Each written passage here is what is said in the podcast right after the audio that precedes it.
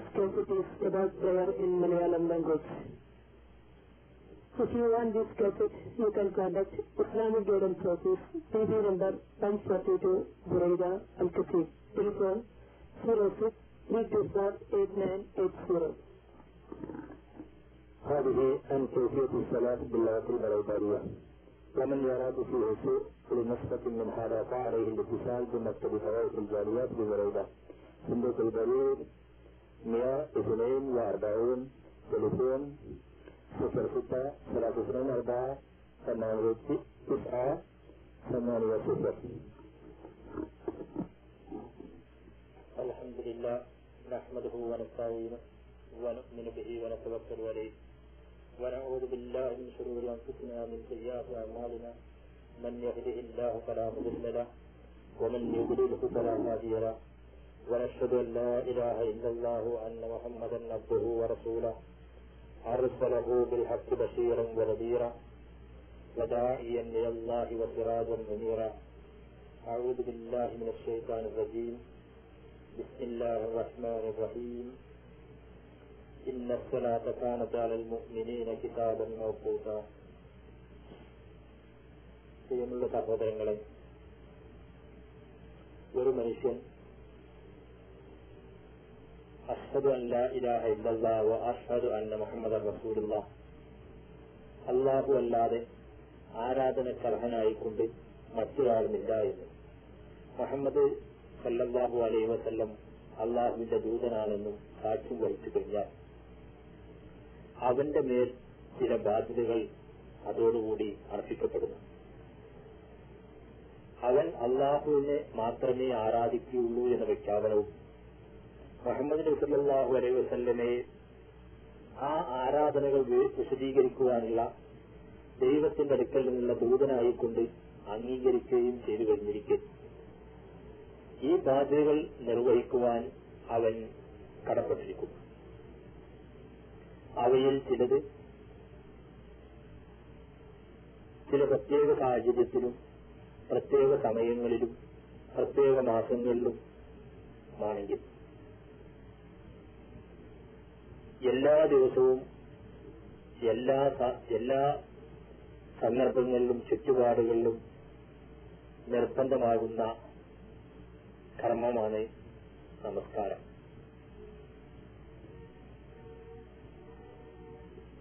ഒരാൾ അള്ളാഹുവിനെ മാത്രം ആരാധിക്കുന്നു എന്ന് പ്രഖ്യാപിച്ചിരിച്ച് ആ രക്ഷിതാവിനെ അവൻ എപ്പോഴും ഓർക്കുകയും സ്മരിക്കുകയും വേണം. അതിനുവേണ്ടിയാകുന്നു നമസ്കാരം നിർബന്ധമാക്കിയത് അഗ്നിസ്വലാത്തിന്റെ ദിക്കരി എന്നെ സ്മരിക്കുവാൻ വേണ്ടി നമസ്കാരം നിലനിർത്തൂ എന്ന് അള്ളാഹു കൽപ്പിച്ചിരിക്കുന്നു. ഈ നമസ്കാരം ഒരാൾ മുസ്ലിമായാണെങ്കിൽ അവൻ നിർവഹിക്കൽ അനിവാര്യമാണ്. ഇസ്ലാമും അനിസ്ലാമും തമ്മിലുള്ള ഏറ്റവും വലിയ അന്തരങ്ങളിൽ ഒന്നാണ് നമസ്കാരം. നിർസല്ലാഹു അലൈഹി പറയുകയുണ്ടായി മാബൈനൽ ഇസ്ലാമി വൽ കുഫരി തർക്കുസലാത്ത് ഇസ്ലാമിന്റെയും സത്യനിഷേധത്തിന്റെയും മധ്യയിലുള്ള വ്യത്യാസം നമസ്കാരം ഉപേക്ഷിക്കലാണ്. ഒരാൾ നമസ്കാരം ഉപേക്ഷിക്കുന്നതോടുകൂടി അവൻ ഇസ്ലാമിന്റെ വൃത്തത്തിൽ നിന്ന് പുറത്തു പോകാൻ ഇടവരുമെന്നാണ് പ്രവാചകൻ ഇതിലൂടെ കൽപ്പിച്ചത്. ഈ നമസ്കാരം നിർവഹിക്കേണ്ട രൂപം അള്ളാഹുവിന്റെ ദൂതൻ മുഹമ്മദ് സല്ലാഹു അലൈ വസ്ല്ലം അദ്ദേഹത്തിന്റെ ചര്യയിലൂടെ പഠിപ്പിച്ചിട്ടുണ്ട്. അതനുസരിച്ചുകൊണ്ട് നമസ്കരിക്കൽ ഓരോരുത്തരുടെയും ബാധ്യതയാണ് കാരണം പ്രവാചകൻ പറഞ്ഞു സൊല്ലു കമാർ ആയിക്കുമോനി ഉസല്ലി ഞാൻ ഏത് രൂപത്തിൽ നമസ്കരിക്കുന്നുണ്ടോ അതുപോലെ നിങ്ങൾ നമസ്കരിക്കുക എന്ന്. അപ്പോൾ പ്രവാചകൻ സല്ലല്ലാഹു അലൈ വസല്ലം ഏത് രൂപത്തിലാണ് നമസ്കരിച്ചതെങ്കിൽ ആ നമസ്കര രൂപത്തിൽ നമസ്കരിക്കുന്നവനാന്റെ നമസ്കാരമേ അള്ളാഹുവിൽ സ്വീകാര്യമാവുകയുള്ളൂ. അതിനാൽ നമസ്കാരത്തിന്റെ രൂപം ശരിയായിക്കൊണ്ട് മനസ്സിലാക്കുകയും അതനുസരിച്ചുകൊണ്ട് നിർവഹിക്കുകയും ചെയ്യണം. എന്നത് വളരെ വ്യക്തമായി നാം മനസ്സിലാക്കേണ്ടതാണ്. ഒരാൾ നമസ്കരിക്കണമെങ്കിൽ അയാൾ ചില നിബന്ധനകൾ പൂർത്തിയാക്കേണ്ടതുണ്ട്. അതിന് ആ നിബന്ധനകൾക്ക് ഇസ്ലാമിന്റെ സാങ്കേതിക ഭാഷയിൽ ഷർത്തുകൾ അല്ലെങ്കിൽ നമസ്കാരത്തിന്റെ നിബന്ധനകൾ എന്ന് പറയപ്പെടുന്നു. ഇതിലൊന്നാമത്തേത് നമസ്കരിക്കുന്നവന്റെ ശരീരം അവന്റെ വസ്ത്രം അവൻ നമസ്കരിക്കുന്ന സ്ഥലം മുതലായവ. മാലിന്യ മാലിന്യങ്ങളിൽ നിന്ന് ശുദ്ധിയാകുക എന്നതാണ്. അഥവാ നമസ് അള്ളാഹുവുമായി കൊണ്ട് സംഭാഷണം നടത്തുന്ന മനുഷ്യൻ അള്ളാഹുവിനെ സ്മരിക്കുന്ന മനുഷ്യൻ അവന്റെ ശരീരത്തിൽ മാലിന്യം ഉണ്ടായിക്കൂടാ. അള്ളാഹുവിന്റെ അടുക്കിലേക്ക് പ്രാർത്ഥനക്കായിക്കൊണ്ട് കടന്നു ചെല്ലുന്ന അവന്റെ ശരീരം അശുദ്ധമായ വസ്തുക്കളിൽ നിന്ന് പൂർണമായും ശുദ്ധജലം കൊണ്ട് കഴുകി വൃത്തിയാക്കേണ്ടതാണ്. മാലിന്യങ്ങൾ എന്നതുകൊണ്ട് വിവക്ഷിക്കപ്പെടുന്നത് കാഷ്ടം മൂത്രം രക്തം ജലം ഛർദിച്ച വസ്തു തുടങ്ങിയവയാണ് അഥവാ ഒരാൾ ഒരാളുടെ ശരീരത്തിലോ വസ്ത്രത്തിലോ അയാൾ നമസ്കരിക്കുന്ന സ്ഥലത്തോ കാഷ്ടമോ മൂത്രമോ രക്തമോ ചലമോ അതുപോലെയുള്ള മാലിന്യമുള്ള വസ്തുക്കൾ ഒന്നും തന്നെ ഉണ്ടായിക്കൂടാ അവതല്ല. അപ്രകാരം തന്നെ മനുഷ്യൻ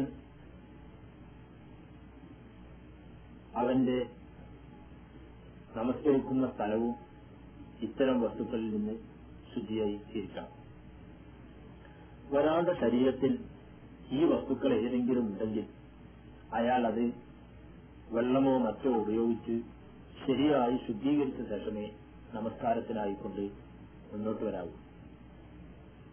ഈ മാലിന്യങ്ങൾ എന്ന് വിവക്ഷി പറയുമ്പോൾ സാധാരണ നമ്മൾ പലരും തന്നെ കണക്കുകൾ കണക്കാക്കിയേക്കാറുള്ള വിയർപ്പ് അതുപോലെ എന്തെങ്കിലും പൊടി അല്പം മണ്ണ് ഇവയെല്ലാം ശരീരത്തിലുണ്ട് എന്നതുകൊണ്ട് അവയെ മലിനങ്ങളായിക്കൊണ്ട് ഇസ്ലാം എണ്ണുന്നില്ല ഇവയിൽ നിന്ന് ഒരാൾ പൂർണമായും ശുചിയാക്കിക്കൊണ്ട് ഒരാൾ നമസ്കാരത്തിന് വരുവാൻ സൗകര്യപ്പെടുകയാണെങ്കിൽ അങ്ങനെ ചെയ്യാവുന്നതാണ്. എന്നാൽ ഒരാളുടെ ശരീരത്തിൽ അധ്വാനിക്കുന്ന ഒരു തൊഴിലാളിയുടെ ശരീരത്തിൽ അല്പം വിയർപ്പോ പൊടിയോ ഉണ്ട്. അതല്ലെങ്കിൽ അവന്റെ വസ്ത്രത്തിൽ അല്പം കരിയുണ്ട്. ഇത്തരം കാരണങ്ങൾ പറഞ്ഞുകൊണ്ട് നമസ്കാരത്തിലേക്ക് പ്രവേശിക്കാതിരിക്കുന്നത് ഒട്ടും ശരിയല്ല. കാരണം അവയെ ഒന്നും തന്നെ ഇസ്ലാം മാലിന്യമായി കൊണ്ട് എണ്ണുന്നില്ല എന്ന് തന്നെ. അതുപോലെ തന്നെ ലൈംഗിക ബന്ധം നടത്തിയ മനുഷ്യൻ അല്ലെങ്കിൽ ഇന്ദ്രിയസ്ഖലനം ഉണ്ടായ ആളുകൾ സ്ത്രീകളാണെങ്കിൽ ആർത്തവം പ്രസവം മുതലായ രക്തങ്ങളിൽ നിന്ന് അവസാനിച്ച അവസരത്തിൽ ഇത്തരം സന്ദർഭങ്ങളിൽ നമസ്കാരത്തിന് വരുന്നതിന് മുമ്പ് കുളിച്ചിരിക്കേണ്ടതാണ്. ഇതിന് വലിയ അശുദ്ധിയിൽ നിന്ന് ശുദ്ധീകരിക്കുക എന്നാണ് ഇസ്ലാം നൽകുന്ന പേര്. അഥവാ ഒരാൾ തന്റെ ഭാര്യയുമായി കൊണ്ട് ലൈംഗിക ബന്ധം നടത്തി. അതല്ലെങ്കിൽ സ്വ- സ്വപ്നത്തിലോ മറ്റോ ഒരാൾക്ക് സ്ഖലനം അനുഭവപ്പെട്ടു. സ്ത്രീയാണെങ്കിൽ അവൾ ആർത്തവത്തിന് ശേഷം ആർത്തവം അവസാനിച്ച് രക്തത്തിൽ നിന്ന് ശുദ്ധിയായി. അതുപോലെ പ്രസവിച്ചതിന് ശേഷം പ്രസവ രക്തത്തിൽ നിന്നൊരു സ്ത്രീ ശുദ്ധമായി. ഇത്തരം സന്ദർഭങ്ങളിൽ അയാൾ അവർ നമസ്കരിക്കുന്നതിന്റെ മുമ്പ് കുളിച്ചിരിക്കേണ്ടതാണ്. ശരീരം മുഴുവനായിക്കൊണ്ട് ജലം ഒഴി- ഒഴിച്ചുകൊണ്ട് ശരിയായ രൂപത്തിൽ കുളിച്ചതിന് ശേഷമേ അവർ നമസ്കാരത്തിന് വേണ്ടി വരാൻ പാടുള്ളൂ. ശരീരം വസ്ത്രം മുതലായവ ശുചിയാകുന്നതുപോലെ തന്നെ മനുഷ്യൻ അംഗശുദ്ധി വരുത്തലും നമസ്കാരത്തിന് ഒഴിച്ചുകൂടാത്ത നിബന്ധനകളിൽപ്പെട്ടതാണ്. അംഗശുദ്ധിയില്ലാത്ത നമസ്കാരം സ്വീകാര്യമല്ല എന്ന് പ്രവാചകൻ പഠിപ്പിച്ചിരിക്കുന്നു. അംഗശുദ്ധി എന്ന് പറഞ്ഞാൽ അതിന്റെ രൂപം ഇപ്രകാരമാണ്. അത് ആരംഭിക്കുമ്പോൾ ആദ്യമായി ഞാൻ നമസ്കരിക്കുവാൻ വേണ്ടി അംഗശുദ്ധി വരുത്തുകയാണ് എന്ന് മനസ്സിൽ കരുതുക. അംഗശുദ്ധിക്ക് അറബി ഭാഷയിൽ ഉളു എന്ന് പറയുന്നു. അപ്പോൾ ഒരാൾ ഞാൻ ബലു എടുക്കുന്നു എന്ന് മനസ്സിൽ കരുതിക്കൊണ്ട് ആരംഭിക്കുന്നതിനാണ് നീയത്ത് എന്ന് അറബിയിൽ പറയുന്നത്. അഥവാ മനസ്സിൽ അത് കരുതുക എന്നതാണ് നീയത്ത് കൊണ്ട് ഉദ്ദേശിക്കുന്നത്. ആ ഉദ്ദേശത്തോടു കൂടി ബിസ്മില്ലാഹിർ റഹ്മാൻ റഹീം എന്ന് ചൊല്ലിക്കൊണ്ട് മുൻകൈകൾ അല്ലെങ്കിൽ കൈപ്പടങ്ങൾ രണ്ടും കൂടി മൂന്ന് പ്രാവശ്യം കഴുകുക. ബിസ്മില്ലാഹു റഹ്മാൻ റഹീം എന്ന് പറഞ്ഞാൽ പരമകാരുണികനും കരുണാനിധിയുമായ അള്ളാഹുവിന്റെ നാമത്തിൽ ഞാൻ ഈ കർമ്മം ആരംഭിക്കുന്നു എന്നാണ് അതിന്റെ അർത്ഥം. അനന്തരം വലതു കൈയിൽ വെള്ളമെടുത്തുകൊണ്ട് മൂന്ന് പ്രാവശ്യം കുപ്പിളിക്കുക. അഥവാ വായിലേക്ക് വെള്ളം പ്രവേശിപ്പിക്കുകയും എന്നിട്ട് അതിനെ പുറത്തേക്ക് വിടുകയും ചെയ്യുക ഈ സന്ദർഭത്തിൽ തന്റെ തള്ളവിരലും ചൂണ്ടാണി വിരലും ഉപയോഗിച്ചുകൊണ്ട് മൂക്കിനകത്തുകൂടി വെള്ളം പ്രവേശിപ്പിക്കുകയും അത് ചീറ്റിക്കളയുകയും ചെയ്യേണ്ടതാണ്. മൂക്കിൽ വെള്ളം ചേറ്റുന്നത് പ്രത്യേകമായി കൊണ്ട് വെള്ളമെടുത്തുകൊണ്ട് കുപ്പിളിച്ചതിന് ശേഷം ചീറ്റിക്കളയുന്നതിനും വിരോധമില്ല. തുടർന്ന് കൈകളിൽ രണ്ടും ഉപയോഗങ്ങൾ ഉപയോഗിച്ചുകൊണ്ട് കൈകൾ രണ്ടും ഉപയോഗിച്ചുകൊണ്ട് നിറയെ വെള്ളമെടുക്കുകയും അവ കൊണ്ട് മുഖം കഴുകുകയും ചെയ്യുക. മുഖത്തിന്റെ എല്ലാ ഭാഗങ്ങളും അഥവാ രണ്ട് ചെവികളുടെയും ഇടയിലുള്ള ഭാഗം തലമുടിയുടെ ഭാഗം മുതൽ അഥവാ നെറ്റി മുതൽ താഴെ ത- താടിയെല്ല് വരെയുമുള്ള ഭാഗങ്ങൾ കഴുകുന്നതിനാണ് മുഖം കഴുകുക എന്ന് പറയുന്നത്. ഇങ്ങനെ ഒരാൾ മൂന്ന് പ്രാവശ്യം മുഖം കഴുകേണ്ടതാണ്. അനന്തരം വലത് കൈയിന്റെ മുട്ടുകൾ മുട്ടുകൾ ഉൾപ്പെടെ മൂന്ന് പ്രാവശ്യം കഴുകുക. തുടർന്ന് ഇടതു കൈയും മുട്ടോടുകൂടി മൂന്ന് പ്രാവശ്യം കഴുകുക. അനന്തരം കൈ വെള്ള കൈകൾ രണ്ടും വെള്ളത്തിൽ നനക്കുകയും എന്നിട്ട് രണ്ട് കൈകളും പരസ്പരം കൂട്ടിച്ചേർത്തുകൊണ്ട് തലയുടെ മുൻഭാഗം മുതൽ പിൻഭാഗം വരെ തടവുക തുടർന്ന് പിൻഭാഗത്തു നിന്ന് അത് തിരിച്ചു കൊണ്ടുവരികയും ചെയ്യുക. അനന്തരം ചൂണ്ടാണി വിരൽ ചെവിക്കാലത്ത് പ്രവേശിപ്പിക്കുകയും ചെവിയുടെ പുറഭാഗത്ത് തള്ളുവിരൽ ചേർത്ത് വെക്കുകയും ചെയ്തുകൊണ്ട് ചെവിയും തടവുക. ഈ തലയും ചെവിയും തടവുന്നത് ഒരു പ്രാവശ്യം മതി. അതിനുശേഷം വലതു കാൽ ഞെരിയാണി ഉൾപ്പെടെ മൂന്ന് പ്രാവശ്യം കഴുകുക. അനന്തരം ഇടതുകാലും അപ്രകാരം കഴുകുക. ഇതിന് ക്രമപ്രകാരം തന്നെ കൊണ്ടുവരേണ്ടതാണ്. അഥവാ ആദ്യം ഒരാൾ മുഖം കഴുകുകയും പിന്നീട് കൈമുട്ടുകൾ കഴുകുകയും പിന്നീട് തല തടവുകയും ശേഷം കാൽ കഴുകുകയും ക്രമത്തിൽ തന്നെ വരേണ്ടതാണ്. ഇത് ഏതെങ്കിലും ഒന്നിനെ അങ്ങോട്ടോ ഇങ്ങോട്ടോ മാറ്റിയാൽ അതിന് ഒതുവെന്ന് അഥവാ അംഗശുദ്ധി എന്ന് ഇസ്ലാമിന്റെ സാങ്കേതിക ഭാഷയിൽ പറയുകയില്ല. ഉദാഹരണമായി ഒരാൾ ആദ്യം കാൽ കഴുകുകയും പിന്നീട് തല തടവുകയും പിന്നീട് മുഖം കഴുകുകയും ചെയ്താൽ അത് ഒതുവായിക്കൊണ്ട് പരിഹരിക്കപ്പെടുന്നതല്ല. അതിനുശേഷം സാധിക്കുന്ന വ്യക്തി ഇപ്രകാരം പ്രാർത്ഥിക്കാൻ പഠിക്കേണ്ടതാണ്. അഷ്ഹദു അല്ല ഇലാഹ ഇല്ലല്ലാ വ അഷ്ഹദു അന്ന മുഹമ്മദ് റസൂലുള്ളാ വഹ്ദഹു ലാ ശരീക ലഹു. ഈ പ്രാർത്ഥന നിർബന്ധമല്ലെങ്കിലും ഇങ്ങനെ പ്രാർത്ഥിക്കുന്നത് വളരെ ഉത്തമമാണ്. അതിനാൽ അത് പഠിക്കാൻ ശീലിക്കേണ്ടതാണ്. അഷ്ഹദു അല്ല ഇലാഹ ഇല്ലല്ലാ അഷ്ഹദു അന്ന മുഹമ്മദൻ അബ്ദുഹു വറസൂലുഹു എന്നെങ്കിലും പറഞ്ഞ എന്ന് പറഞ്ഞാലും മതിയാവുന്നതാണ്. ഇവയുടെ അർത്ഥം അഷ്ഹദു അല്ലാ ഇലാഹ ഇല്ലല്ലാ വഹ്ദഹു ലാ ശരീക ലഹു. ഞാൻ അള്ളാഹു അല്ലാതെ ആരാധനല്ല എന്നും അവൻ ഏകനാണെന്നും അവന് പങ്കുകാരില്ല എന്നും സാക്ഷ്യം വഹിക്കുന്നു. വ അഷ്ഹദു അന്ന മുഹമ്മദൻ അബ്ദുഹു വറസൂലുഹു. മുഹമ്മദ് സല്ലാഹു അലൈഹി വസല്ലം അള്ളാഹുവിന്റെ ദാസനും അവന്റെ ദൂതനുമാണെന്നും ഞാൻ പ്രഖ്യാപിക്കുന്നു എന്നൊരാൾ പ്രാർത്ഥിക്കേണ്ടതാണ്. മേൽപ്പറഞ്ഞ രൂപത്തിൽ അംഗശുദ്ധി അഥവാ വുളു നിർവഹിച്ച മനുഷ്യൻ നമസ്കരിക്കുന്നതിന്റെ മുമ്പ് അയാൾ മലമൂത്ര വിസർജനം നടത്തിയാൽ അയാളുടെ വുളു മുറിഞ്ഞതായി പരിഗണിക്കുന്നതാണ്. അങ്ങനത്തെ സാഹചര്യത്തിൽ അയാൾ രണ്ടാമതും നമസ്കരിക്കുന്നതിന്റെ മുമ്പ് ഉതുകൊടുക്കണം വുളു മുറിയുന്ന വേറെയും ചില കാര്യങ്ങളുണ്ട്. ഉദാഹരണമായി ഒരാൾ ഗാഠമായി കൊണ്ടുറങ്ങി. അതല്ലെങ്കിൽ ഒരാൾക്ക് ബോധക്ഷയം ബാധിച്ചു. അതുമല്ലെങ്കിൽ അയാളുടെ ഗുഹ്യസ്ഥാനം അയാൾ സ്പർശിച്ചു. ഇത്തരം സന്ദർഭങ്ങളിൽ അയാളുടെ മുറിയുന്നതാണ് ലഹരി പദാർത്ഥങ്ങൾ ഒരു മുസ്ലിമിന് ഉപയോഗിക്കൽ അനുവദനീയമല്ല. ലഹരി കുടി ഉപയോഗിക്കുന്നതും അത് കുടിക്കുകയും ചെയ്യുന്നത് ഇസ്ലാം നിഷിദ്ധമാക്കിയ കാര്യമാണ്.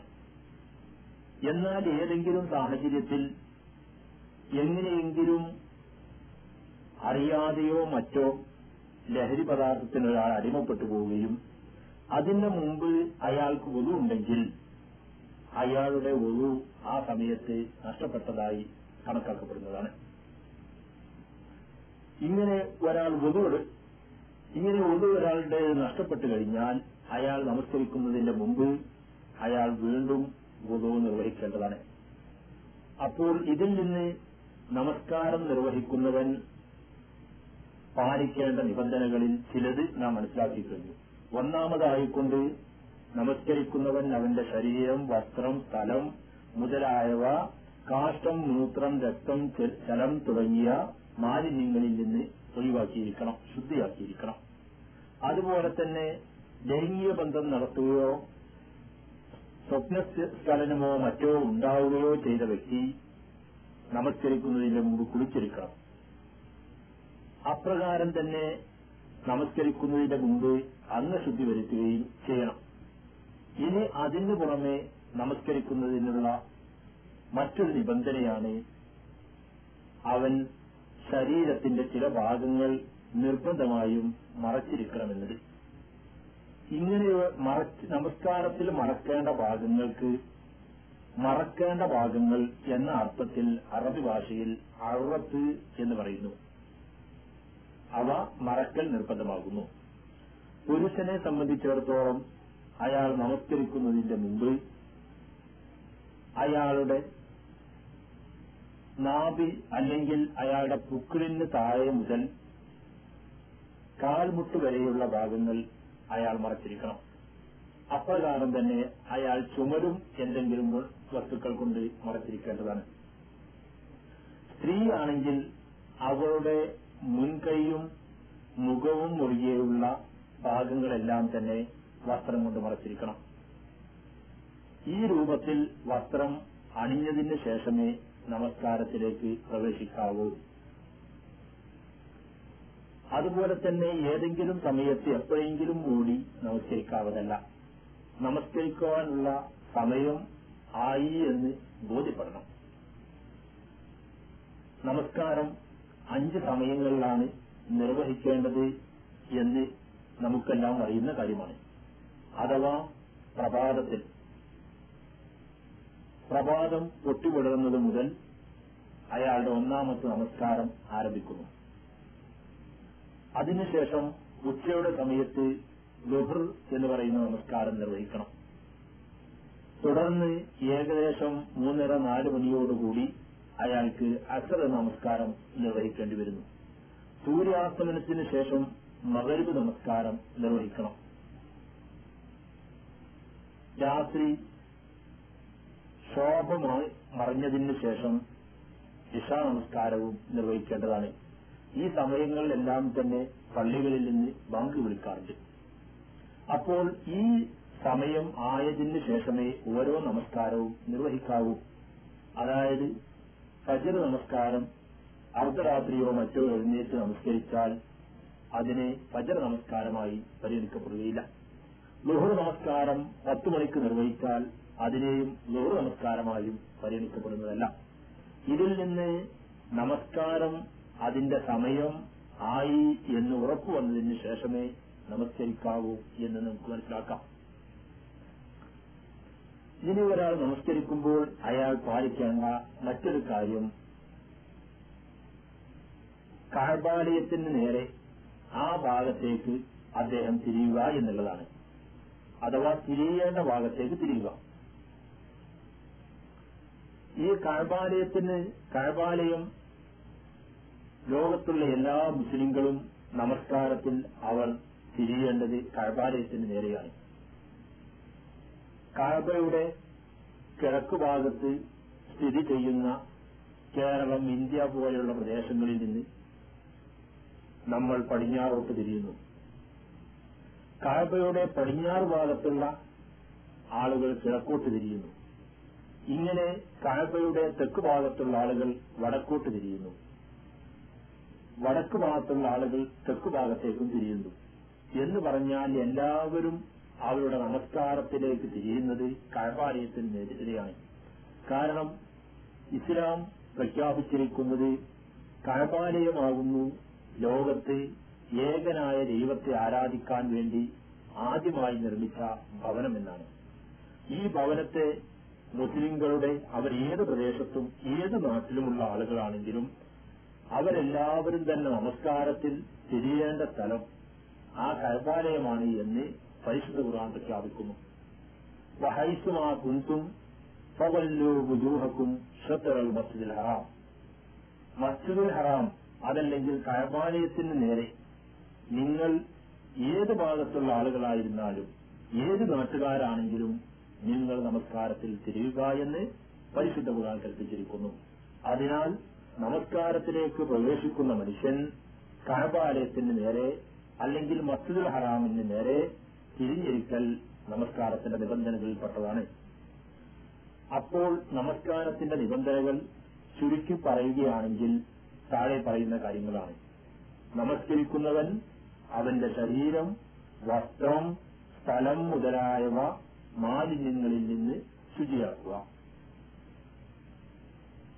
ലൈംഗിക ബന്ധം നടത്തിയവൻ ഇന്ദ്രിയ സ്ഥലമുണ്ടായവർ തുടങ്ങിയവർ നമസ്കാരത്തിന് മുമ്പ് കുളിച്ചിരിക്കണം. അതുപോലെ തന്നെ നമസ്കാരത്തിന് മുമ്പ് ഒരാൾ അന്നശുദ്ധി വരുത്തണം. നമസ്കരിക്കുന്ന മനുഷ്യൻ അവന്റെ മറക്കേണ്ട ഭാഗങ്ങൾ മറച്ചിരിക്കണം. നമസ്കാരത്തിന്റെ സമയം ആയതിനു ശേഷമേ നമസ്കരിക്കാവൂ. നമസ്കരിക്കുമ്പോൾ മക്കയിലുള്ള കഴബാലയത്തിന് അല്ലെങ്കിൽ മസ്ജിദുൽ ഹറാമിന് നേരെ തിരിഞ്ഞുകൊണ്ടായിരിക്കണം നമസ്കരിക്കുന്നത്. മുസൽമാന്റെ മേൽ നിർബന്ധമായ നമസ്കാരങ്ങൾ അഞ്ച് സമയങ്ങളിലാണെന്ന് നാം സൂചിപ്പിക്കുകയുണ്ടായി. ഈ അഞ്ച് സമയങ്ങളിൽ തന്നെ ഒരാൾ നമസ്കാരം നിർവഹിക്കേണ്ടതാണ്. പള്ളിയിൽ നിന്ന് ബാങ്ക് കേൾക്കുന്ന വ്യക്തിയാണെങ്കിൽ അയാൾ പള്ളിയിൽ പോയി തന്നെ നമസ്കരിക്കേണ്ടതാണ്. എന്നാൽ രോഗിയോ യാത്രക്കാരനോ അതല്ലെങ്കിൽ പള്ളി വളരെയധികം ദൂരെയോ ആണെങ്കിൽ ഒരാൾക്ക് അയാളുടെ വീട്ടിൽ നിന്ന് നമസ്കരിക്കുന്നതിന് വിരോധമില്ല. ഇങ്ങനെ അഞ്ച് സമയം നമസ്കരിക്കാ നമസ്കരിക്കൽ നിർബന്ധമാണ്. ഖുർആൻ പറഞ്ഞു ഇന്ന സ്വലാത്ത കാനത്തലൽ മോമിനീന കിതാബൻ മൗക്കൂത്ത തീർച്ചയായിട്ടും നമസ്കാരം ഒരു സത്യവിശ്വാസിയുടെ മേൽ സമയബന്ധിതമായ സമയം നിർണയിക്കപ്പെട്ട ഒരു ആരാധനയാകുന്നു ഒരു കർമ്മമാകുന്നു എന്ന്. അപ്പോൾ അത് അതിന്റെ കൃത്യമായ സമയങ്ങളിൽ തന്നെ നിർവഹിക്കണം. നേരത്തെ സൂചിപ്പിച്ചതുപോലെ പ്രഭാതം പൊട്ടിവിടർന്നത് മുതൽ സൂര്യോദയം വരെയുള്ള സമയത്താവുന്നു ഫജർ നമസ്കാരത്തിന്റെ അല്ലെങ്കിൽ സുബഹ നമസ്കാരത്തിന്റെ സമയം. അതിനുശേഷം സുബഹി നമസ്കാരത്തിന്റെ സമയമായിക്കൊണ്ട് പരിഗണിക്കപ്പെടുന്നതല്ല. അഥവാ ഫജർ വെളിപ്പെട്ടത് മുതൽ പ്രഭാതം വെളിപ്പെട്ടത് മുതൽ സൂര്യാസ്തമനത്തിന് ഇടയിലുള്ള സമയം അതിനാകുന്നു സുബഹി നമസ്കാരത്തിന്റെ സമയം അഥവാ ഫജർ നമസ്കാരത്തിന്റെ സമയം എന്ന് പറയപ്പെടുന്നത്. അനന്തരം സൂര്യൻ മധ്യാനത്തിൽ നിന്ന് അല്പം തെറ്റിയത് മുതൽ അഥവാ ചില കാലങ്ങളിൽ അത് പന്ത്രണ്ട് മണിക്ക് ശേഷം അല്പമാകും. ചില സമയങ്ങളിൽ പതിനൊന്നേ മുക്കാലിൽ പതിനൊന്ന് അമ്പത് തുടങ്ങിയ സമയത്ത് അത് ആരംഭിക്കും. അനന്തരം അസർ നമസ്കാരം വരെയുള്ള സമയം എത്തിനിടക്ക് ഗുഹർ നമസ്കരിക്കേണ്ടതാകുന്നു. അഥവാ ഇതിനിടയ്ക്ക് എപ്പോഴെങ്കിലും ഒരാൾ ഗുഹർ നമസ്കരിച്ചാൽ അയാൾ ഗുഹർ നമസ്കരിച്ചതായിക്കൊണ്ട് പരിഗണിക്കപ്പെടും. ഏകദേശം മൂന്ന് മണിയോടടുക്കുമ്പോൾ അതല്ലെങ്കിൽ ചില സമയങ്ങളിൽ പകലിന്റെ ദൈർഘ്യവും ദൈർഘ്യ കൂടുതലും കുറവും അനുസരിച്ചുകൊണ്ട് മൂന്നരക്കോ നാല് മണിയോടടുത്തോ സമയങ്ങളിൽ അസർ നമസ്കാരത്തിന്റെ സമയം ആസന്നമാകുന്നതാണ്. അതുമുതൽ സൂര്യാസ്തമനം വരെയുള്ള സമയത്തിനിടക്ക് അസർ നമസ്കരിക്കൽ നിർബന്ധമാകുന്നു. തുടർന്ന് ഒരാൾ സൂര്യാസ്തമനത്തിന് ശേഷം ആകാശത്തു നിന്നുള്ള പശ്ചിമ ചക്രവാളത്തിൽ കാണപ്പെടുന്ന ശോഭ വ്യക്തമായും നീങ്ങുന്നതിൽ വരെയുള്ള സമയത്തിന് ഇടയ്ക്ക് അയാൾ മകരി നമസ്കാരം നിർവഹിച്ചുകൊള്ളണം ഈ ശോഭ നീങ്ങിക്കഴിഞ്ഞാൽ പിന്നീട് ദിശാ നമസ്കാരത്തിന്റെ അവസാനത്തെ നമസ്കാരത്തിന്റെ സമയമായി കഴിഞ്ഞു. ഇഷാ നമസ്കാരം രാത്രി അർദ്ധരാത്രി ആകുന്നതിന്റെ മുമ്പ് നമസ്കരിക്കേണ്ടതാണ്. ഇതിൽ നിന്ന് നമസ്കാരത്തിന്റെ സമയങ്ങൾ അഞ്ചെണ്ണമാണ് എന്ന് നമുക്ക് വ്യക്തമായി.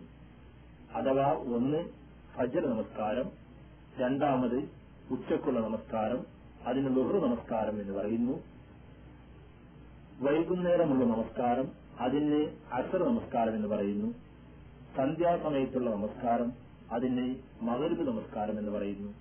രാത്രിയിലുള്ള നമസ്കാരം അതിന് ഇഷാ നമസ്കാരം എന്ന് പറയുന്നു. ഈ അഞ്ച് നമസ്കാരങ്ങൾ കൃത്യമായി കൊണ്ട് നിർവഹിക്കുന്ന വ്യക്തിയെ മാത്രമേ മുസ്ലിമായിക്കൊണ്ട് പരിഗണിക്കാൻ സാധിക്കുകയുള്ളൂ.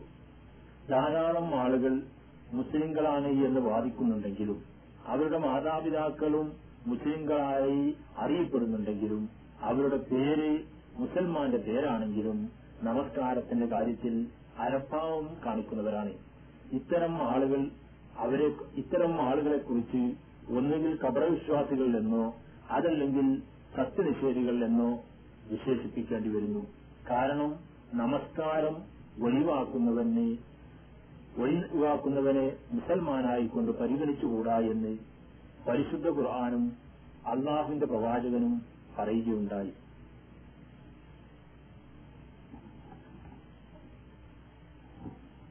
നമസ്കാര സമയമാകുമ്പോൾ പള്ളിയിൽ നിന്ന് ബാങ്ക് വിളിക്കുന്നത് നാം കേൾക്കാറുള്ളതാണ്. ഇത് നമസ്കാരത്തിന്റെ സമയമായി എന്ന അറിയിപ്പാവുന്നു. ഇങ്ങനെ അഞ്ച് സമയവും നമസ്കാരങ്ങൾക്ക് ബാങ്ക് കൊടുക്കൽ നിർബന്ധമാകുന്നു.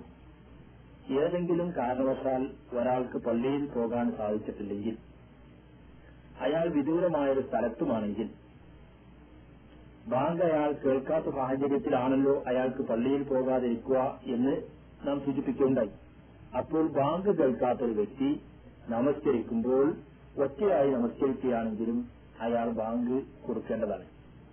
ബാങ്കിന്റെ അഥവാ നമസ്കാരത്തിന് അറിയിക്കുന്ന കർമ്മത്തിന്റെ ശബ്ദങ്ങളുടെ പേര് അറബി ഭാഷയിൽ അദാൻ എന്ന് പറയുന്നു. മലയാളത്തിൽ നാം അതിന് സാധാരണ ബാങ്ക് എന്ന് പറയാറുണ്ട്. ഈ ബാങ്കിന്റെ രൂപം താഴെ പറയുന്ന സ്വഭാവത്തിലാവുന്നു ഒന്നാമതായിക്കൊണ്ട് ആദ്യമായി അയാൾ അള്ളാഹു അക്ബർ അള്ളാഹു അക്ബർ അള്ളാഹു അക്ബർ അള്ളാഹു അക്ബർ എന്ന് പറയുക. അഥവാ നാല് പ്രാവശ്യം അള്ളാഹു അക്ബർ എന്ന് പ്രഖ്യാപിക്കുക. അള്ളാഹു ഏറ്റവും വലിയവനും മഹാനുമാകുന്നു എന്നത്രേ അതിന്റെ അർത്ഥം. അനന്തരം അഷ്ഹദു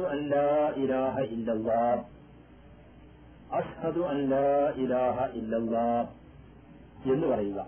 അഥവാ രണ്ട് പ്രാവശ്യം അഷ്ഹദു അല്ലാ ഇലാഹ ഇല്ലല്ലാ എന്ന് പറയുക. അള്ളാഹു അല്ലാതെ ആരാധനക്കർഹനായിക്കൊണ്ട് മറ്റൊരാളുമില്ല എന്നാണ് അതിന്റെ അർത്ഥം. തുടർന്ന് അഷ്ഹദു അന്ന മുഹമ്മദൻ റസൂലുള്ള. അഷ്ഹദു അന്ന മുഹമ്മദൻ റസൂലുള്ള എന്ന് രണ്ട് പ്രാവശ്യം പറയുക. അഷ്ഹദു അന്ന മുഹമ്മദൻ റസൂലുള്ള എന്ന് രണ്ട് പ്രാവശ്യം പറയുക. മുഹമ്മദ് അള്ളാഹുവിന്റെ ദൂതനാകുന്നു എന്ന് ഞാൻ സാക്ഷ്യം വഹിക്കുന്നു എന്നർത്ഥം. അനന്തരം ഹയ്യ അലസ്വലാത്ത് ഹയ്യ അലസ്വലാത്ത് അഥവാ ഹയ്യ അലസ്വലാത്ത് എന്ന് രണ്ട് പ്രാവശ്യം പറയുക. അതിന്റെ അർത്ഥം നമസ്കാരത്തിലേക്ക് വരുവീൻ എന്നാണ്.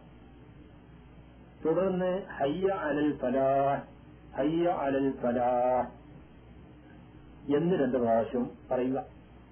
അഥവാ ഹയ്യ അലൽ ഫലാഹ് നമസ്കാരത്തിലേക്ക് വരിക എന്ന് രണ്ട് പ്രാവശ്യം പറയുക. അനന്തരം അള്ളാഹു അക്ബർ അള്ളാഹു അക്ബർ എന്ന് പറയുക. തുടർന്ന് ലാ ഇലാഹ ഇല്ലല്ലാ എന്ന് ഒരു പ്രാവശ്യം പറയുക. അള്ളാഹു അല്ലാതെ ആരാധനക്കർഹനില്ല എന്നർത്ഥം. ഇതിൽ നിന്ന് ബാങ്കിന്റെ രൂപം നാം മനസ്സിലാക്കി കഴിഞ്ഞു. അഥവാ അത് ഇപ്രകാരമാകുന്നു. അള്ളാഹു അക്ബർ അള്ളാഹു അക്ബർ അള്ളാഹു അക്ബർ അള്ളാഹു അക്ബർ. അഷ്ഹദു ഇലാഹ ഇല്ലല്ലാഹ്. അഷ്ഹദു ഇലാഹ ഇല്ലല്ലാഹ്. أشهد أن لا إله إلا الله أشهد أن محمدا رسول الله أشهد أن محمدا رسول الله حي على الصلاة حي على الصلاة حي على الفلاح حي على الفلاح الله أكبر الله أكبر لا إله إلا الله ഇതാണ് ബാങ്കിന്റെ രൂപം. എന്നാൽ ഫജർ നമസ്കാരത്തിൽ അത് സാധാരണഗതിയിൽ ആളുകളെല്ലാം ഉറങ്ങിക്കിടക്കുന്ന സമയത്താണല്ലോ ഫജർ നമസ്കാരം ഉള്ളതിനാൽ ഉള്ളത്. അതിനാൽ ഫജർ നമസ്കാരത്തിൽ ഹയ്യ അലൽ ഫലാഹ് എന്ന് പറഞ്ഞതിന് ശേഷം ഇപ്രകാരം കൂടി പറയുവാൻ നബി സല്ലല്ലാഹു അലൈഹി വസല്ലം പഠിപ്പിച്ചിരിക്കുന്നു. അസ്സലാത്തു ഹൈറും മിനൻ നൗം. അസ്സലാത്തു ഹൈറും മിനൻ നൗം. നിശ്ചയമായും നമസ്കാരം അതാണ് ഉറക്കത്തേക്കാൾ ഉത്തമമായത് എന്നർത്ഥം. അതിന് ശേഷമായിരിക്കണം അള്ളാഹു അക്ബർ അള്ളാഹു അക്ബർ ലാ ഇലാഹ ഇല്ലല്ലാ എന്ന് ഫജർ നമസ്കാരത്തിലെ ബാങ്കിൽ പറയുന്നത്. ഈ ബാങ്ക് പള്ളിയിൽ വെച്ച് ഒരാൾ എല്ലാ നമസ്കാരങ്ങൾക്കും വേണ്ടി വിളിച്ചു പറയുന്നു.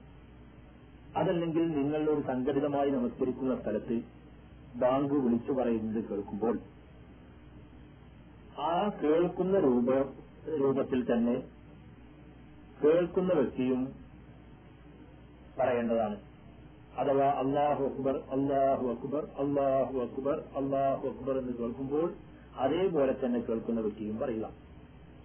അൻ ലാ ഇലാഹ ഇല്ലല്ലാ അഷ്ഹദു അന്ന മുഹമ്മദ് റസൂലുള്ള എന്നിവയും കേൾക്കുമ്പോൾ അതേ രൂപത്തിൽ തന്നെ പറയണം. എന്നാൽ ഹയ്യ അല സ്വലാത്ത് അലൽ ഫലാഹ് എന്നിവ രണ്ടും കേൾക്കുമ്പോൾ പറയേണ്ടത് ലാ ഹൗല വലാ ഖുവത്ത ഇല്ലാ ബില്ലാ എന്നാണ്. ഹയ്യ അലൽ ഫലാഹ് എന്ന് കേൾക്കുമ്പോൾ ലാ ഹൗല വലാ ഖുവത്ത ഇല്ലാ ബില്ലാ. അള്ളാഹുവിനല്ലാതെ ഒരു ശക്തിയും ഒരു കഴിവുമില്ല. ഇത് തന്നെ ഹയ്യ അലൽ ഫലാഹ് എന്ന് കേൾക്കുമ്പോഴും പറയണം. എന്നാൽ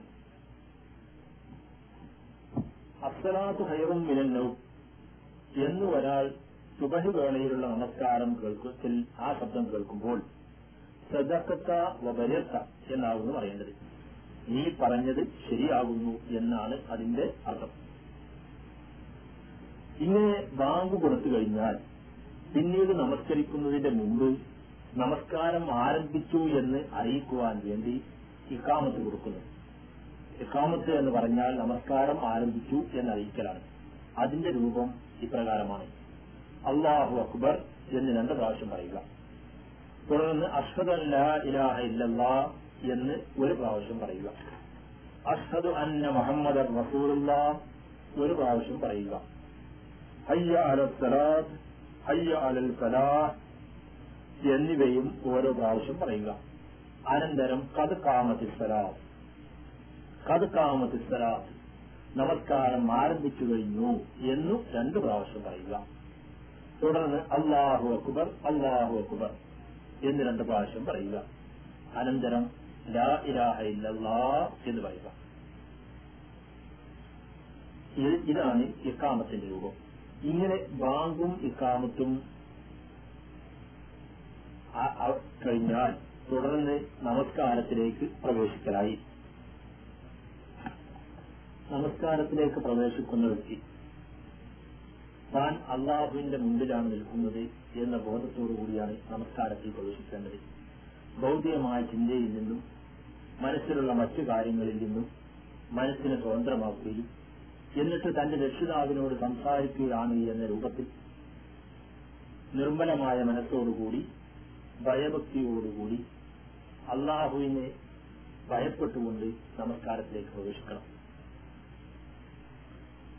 നമസ്കാരത്തിലേക്ക് പ്രവേശിക്കുന്ന വ്യക്തി താൻ നമസ്കരിക്കുകയാണ് എന്ന ബോധം അയാളുടെ മനസ്സിലുണ്ടായിരിക്കണം. ഇതിന് പൊതുവിന്റെ കാര്യത്തിൽ പറഞ്ഞതുപോലെ നീയത്ത് അഥവാ മനസ്സിലുള്ള ബോധം എന്ന് പറയപ്പെടുന്നു. ഈ ബോധത്തോടുകൂടി കൈകൾ രണ്ടും ചുമലിനും നേരെ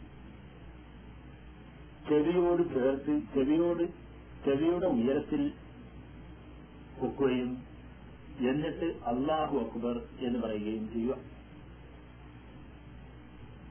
കൈകൾ പിന്നീട് നെഞ്ചിനോട് ചേർത്ത് ഇടത് കൈയിന്റെ മുകളിൽ വലതു കൈ വെക്കുകയും ചെയ്യേണ്ടതാണ്. ഈ സമയത്ത് അയാൾ നോക്കുന്നത് അയാൾ സാധ അയാളുടെ നേരെ മുമ്പിലായിരിക്കണം. അഥവാ നമസ്കാരത്തിൽ സാഷ്ടാംഗം ചെയ്യുമ്പോൾ ഏത് സ്ഥലത്താണ് അയാൾ സാഷ്ടാംഗം ചെയ്യുന്നത്? അതേ സ്ഥലത്തിന് നേരെയായിരിക്കണം അയാൾ നോക്കുന്നത്. അനന്തരം നമസ്കാരത്തിന്റെ ആരംഭ പ്രാർത്ഥന ഇപ്രകാരം നിർവഹിക്കണം. സുബഹാനക്കല്ലാഹുമ്മ വബിഹന്ദിക്ക വതബാറക وتعالى جدك ولا إله غيرك سبحانك اللهم അള്ളാഹുവെ നീ മഹാപരിശുദ്ധൻ വബിഹംദിക നിനക്കാണ് സർവസ്ത്രീയും വതബാറകസ്മുക നിന്റെ നാമം അനുഗ്രഹീതമായിരിക്കുന്നു വതആല ജദ്ദുക നിന്റെ മഹത്വം ഉന്നതമായിരിക്കുന്നു വലാ ഇലാഹ ഉയറുക നീയല്ലാതെ ആരാധ്യനായിക്കൊണ്ട് മറ്റൊരാളുമില്ല എന്നാണ് ആ പ്രാർത്ഥനയുടെ അർത്ഥം ഈ പ്രാർത്ഥനയ്ക്ക് ശേഷം അയാൾ അഴൂതു ബില്ലാഹി മിനശ്ശൈത്വാനിർ റഹീം ബിസ്മില്ലാഹി റഹ്മാനിർ റഹീം. എന്ന് ഈ പ്രാർത്ഥനയെ പോലെ തന്നെ ശബ്ദമുയർത്താതെ ചൊല്ലേണ്ടതാണ്. ഈ പ്രാർത്ഥനയും അയാൾ ശബ്ദമുയർത്തി ചൊല്ലാവതല്ല അഴൂതുബില്ലാഹി മിനശ്ശൈത്വാനിർ റഹീം എന്നതിന്റെ അർത്ഥം ശപിക്കപ്പെട്ട പിശാചിൽ നിന്നും ഞാൻ അള്ളാഹുവിനോട് രക്ഷ തേടുന്നു എന്നാണ്. ബിസ്മില്ലാഹിർ റഹ്മാൻ റഹീം എന്നതിന്റെ ആശയമാകട്ടെ പരമകാരുണികനും കരുണാനിധിയുമായ അള്ളാഹുവിന്റെ നാമത്തിൽ ഞാനിത് ആരംഭിക്കുന്നു എന്നത്രേ. തുടർന്ന് ഫജർ നമസ്കാരത്തിലും മകരിബ് സന്ധ്യാസമയത്തുള്ള നമസ്കാരത്തിലും രാത്രിയിലുള്ള ഇഷാ നമസ്കാരത്തിന്റെയും ആദ്യത്തെ രണ്ടു ഘട്ടങ്ങളിൽ ഒരാൾ നമസ്കാരത്തിന് നേതൃത്വം നൽകുന്ന നൽകുന്ന ഇമാമോ അതല്ലെങ്കിൽ ഒറ്റയായി നമസ്കരിക്കുന്ന വ്യക്തിയോ ആണെങ്കിൽ ഫാത്തിഹ ഉറക്കെ ശബ്ദത്തിൽ പാരായണം ചെയ്യേണ്ടതാണ്. ഫാത്തിഹ ഇപ്രകാരമാകുന്നു. الحمد لله رب العالمين الرحمن الرحيم مالك يوم الدين إياك نعبد وإياك نستعين يهدنا الصراط المستقيم صراط الذين أنعمت عليهم غير المغضوب عليهم ولا الضالين ഇതാണ് ഫാ- ഇതാണ് ഫാത്തിഹ അതിനുശേഷം ആമീൻ എന്ന് ചൊല്ലേണ്ടതാണ് ആ താങ്കൾ ഇമാമായിക്കൊണ്ട് നിൽക്കുന്ന സമയത്താണ് ഈ ഫാത്തിഹ ഓതുന്നതെങ്കിൽ താങ്കളും ആമീൻ ചൊല്ലേണ്ടതാണ്. കേൾക്കുന്ന ആളുകളും അഥവാ നമസ്കാരത്തിന്റെ പിന്നിൽ അണിനിരക്കുന്ന ആളുകളും ആമീൻ എന്ന് ഉറക്കെ ചൊല്ലേണ്ടതാണ്. ഫാത്തിഹയുടെ അർത്ഥം താഴെ പറയും ഇപ്രകാരമാണ്. ആലമീൻ. സർവസ്തുതിയും ലോകരക്ഷിതാവായ അള്ളാഹുവിനാവുന്നു. അർ റഹ്മാൻ റഹീം. അവൻ പരമകാരുണികനും കരുണാനിധിയുമാകുന്നു. മാലിക് യോമിദ്ദീൻ അവൻ പ്രതിഫലം നൽകുന്ന ദിവസത്തിന്റെ ഉടമസ്ഥലത്തെ ഇയ്യാക്കന അഹുദുവ സഴീൻ രക്ഷിതാവെ ഞങ്ങൾ നിന്നെ മാത്രം ആരാധിക്കുന്നു. നിന്നോട് മാത്രം ഞങ്ങൾ സഹായം തേടുന്നു. ഞങ്ങളെ നീ ചൊവ്വായ മാർഗത്തിലേക്ക് നയിക്കണമേ. സിറാത്തല്ലദീന അൻഅംത അലൈഹിം. അതായത് നീ അനുഗ്രഹിച്ച ആളുകളുടെ മാർഗത്തിലേക്ക് ഞങ്ങളെ നീ നയിക്കണമേ. വയലിൽ മഹബൂബി അലൈഹിം വലംബീൻ ദൈവത്തിന്റെ കോപത്തിന് വിധേയമായ ഇവരുടെയോ? അതല്ലെങ്കിൽ നീ വഴിവിളച്ചവരായി എണ്ണിയേറ്റതുമായ ആളുകളുടെയോ മാർഗത്തിലല്ല. പ്രത്യുത ഈ അനുഗ്രഹിച്ച ആളുകളുടെ മാർഗത്തിൽ നീ ഞങ്ങളെ നയിക്കണമേ എന്നാകുന്നു. പ്രാർത്ഥിക്കുന്നത് ആമീൻ എന്ന് കേൾക്കുന്നവരും മറ്റും പറയുമ്പോൾ അതിന്റെ അർത്ഥം ഞങ്ങളുടെ പ്രാർത്ഥനയെ നീ സ്വീകരിക്കണമേ എന്നാകുന്നു. തുടർന്ന് എല്ലാ നമസ്കാരങ്ങളുടെയും ആദ്യത്തെ രണ്ടര രണ്ട് ഘട്ടങ്ങളിൽ അല്ലെങ്കിൽ രണ്ടറക്കായത്തുകളിൽ ഖുർആാനിൽ നിന്ന് മറ്റേതെങ്കിലും ഭാഗങ്ങൾ പാരായണം ചെയ്യേണ്ടതാണ്. ഖുർആാനിലെ ഏത് ഭാഗവും പാരായണം ചെയ്താൽ മതിയാകും. ഉദാഹരണത്തിന് വേണ്ടി ഒരു ചെറിയ സൂക്തം നിങ്ങളുടെ മുമ്പിൽ വെക്കുക. റഹീം നല്ലയാണ് ശബ്ദമുണ്ടാക്കാതെയാണ് ചൊല്ലേണ്ടത്.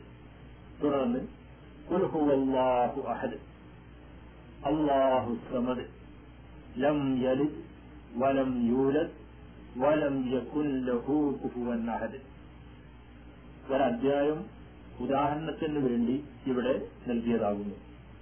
ഖുർആാനിന്റെ മൂന്നിലൊന്ന് എന്ന് വിശേഷിപ്പിക്കാവുന്ന ഒരധ്യായം അത്ര ഇത് കാരണം ഏകദൈവ വിശ്വാസത്തെ ഇതിൽ വളരെ വ്യക്തമായിക്കൊണ്ട് പ്രഖ്യാപിക്കുന്നു ഇതിന്റെ അർത്ഥം കുൽ പ്രവാചകരെ താങ്കൾ പ്രഖ്യാപിക്കൂ. ഹുവല്ലാഹു അഹദ് അള്ളാഹു അവൻ ഏകനാകുന്നു. അള്ളാഹു സമദ് അവൻ അന്യാശ്രയവാനാണ്. അഥവാ ആരുടെയും ആശ്രയം അവനില്ല ലം ജലിത് അവൻ ജനിപ്പിച്ചിട്ടില്ല. അഥവാ അവൻ ആരുടെയും പിതാവല്ല. വലം യൂരത് അവൻ ജനിപ്പിക്കപ്പെട്ടിട്ടില്ല. അഥവാ അവനെ ആരും ജനിപ്പിച്ചിട്ടും ഇല്ല. അഥവാ അവൻ ആരുടെയും മകനുമല്ല എന്നർത്ഥം. വലം യക്കുൽ ലഹു കുഹുവൻ അഹദ്. അവന് തുല്യനായിക്കൊണ്ട് ആരും തന്നെയില്ല. എന്നത്രേ ഈ സൂക്തത്തിന്റെ സാരം ഇതിൽ മറ്റൊരു അധ്യായം കൂടി ഉദാഹരണത്തിന് വേണ്ടി നമുക്ക് ഇവിടെ പാരായണം ചെയ്യാം അള്ളാഹു താര പറയുന്നു أعوذ بالله من الشيطان الرجيم بسم الله الرحمن الرحيم قل هو الله قل أعوذ برب الناس ملك الناس إله الناس من شر الوسواس الخناس الذي يوسوس في صدور الناس من الجنة والناس. قلت الهدي. قل أعوذ برب الناس ملك الناس إله الناس من شر الوسواس الخناس الذي يوسوس في صدور الناس. നാം പാരായണം ചെയ്ത അദ്ദേഹത്തിന്റെ ആശയം ഇപ്രകാരമാകുന്നു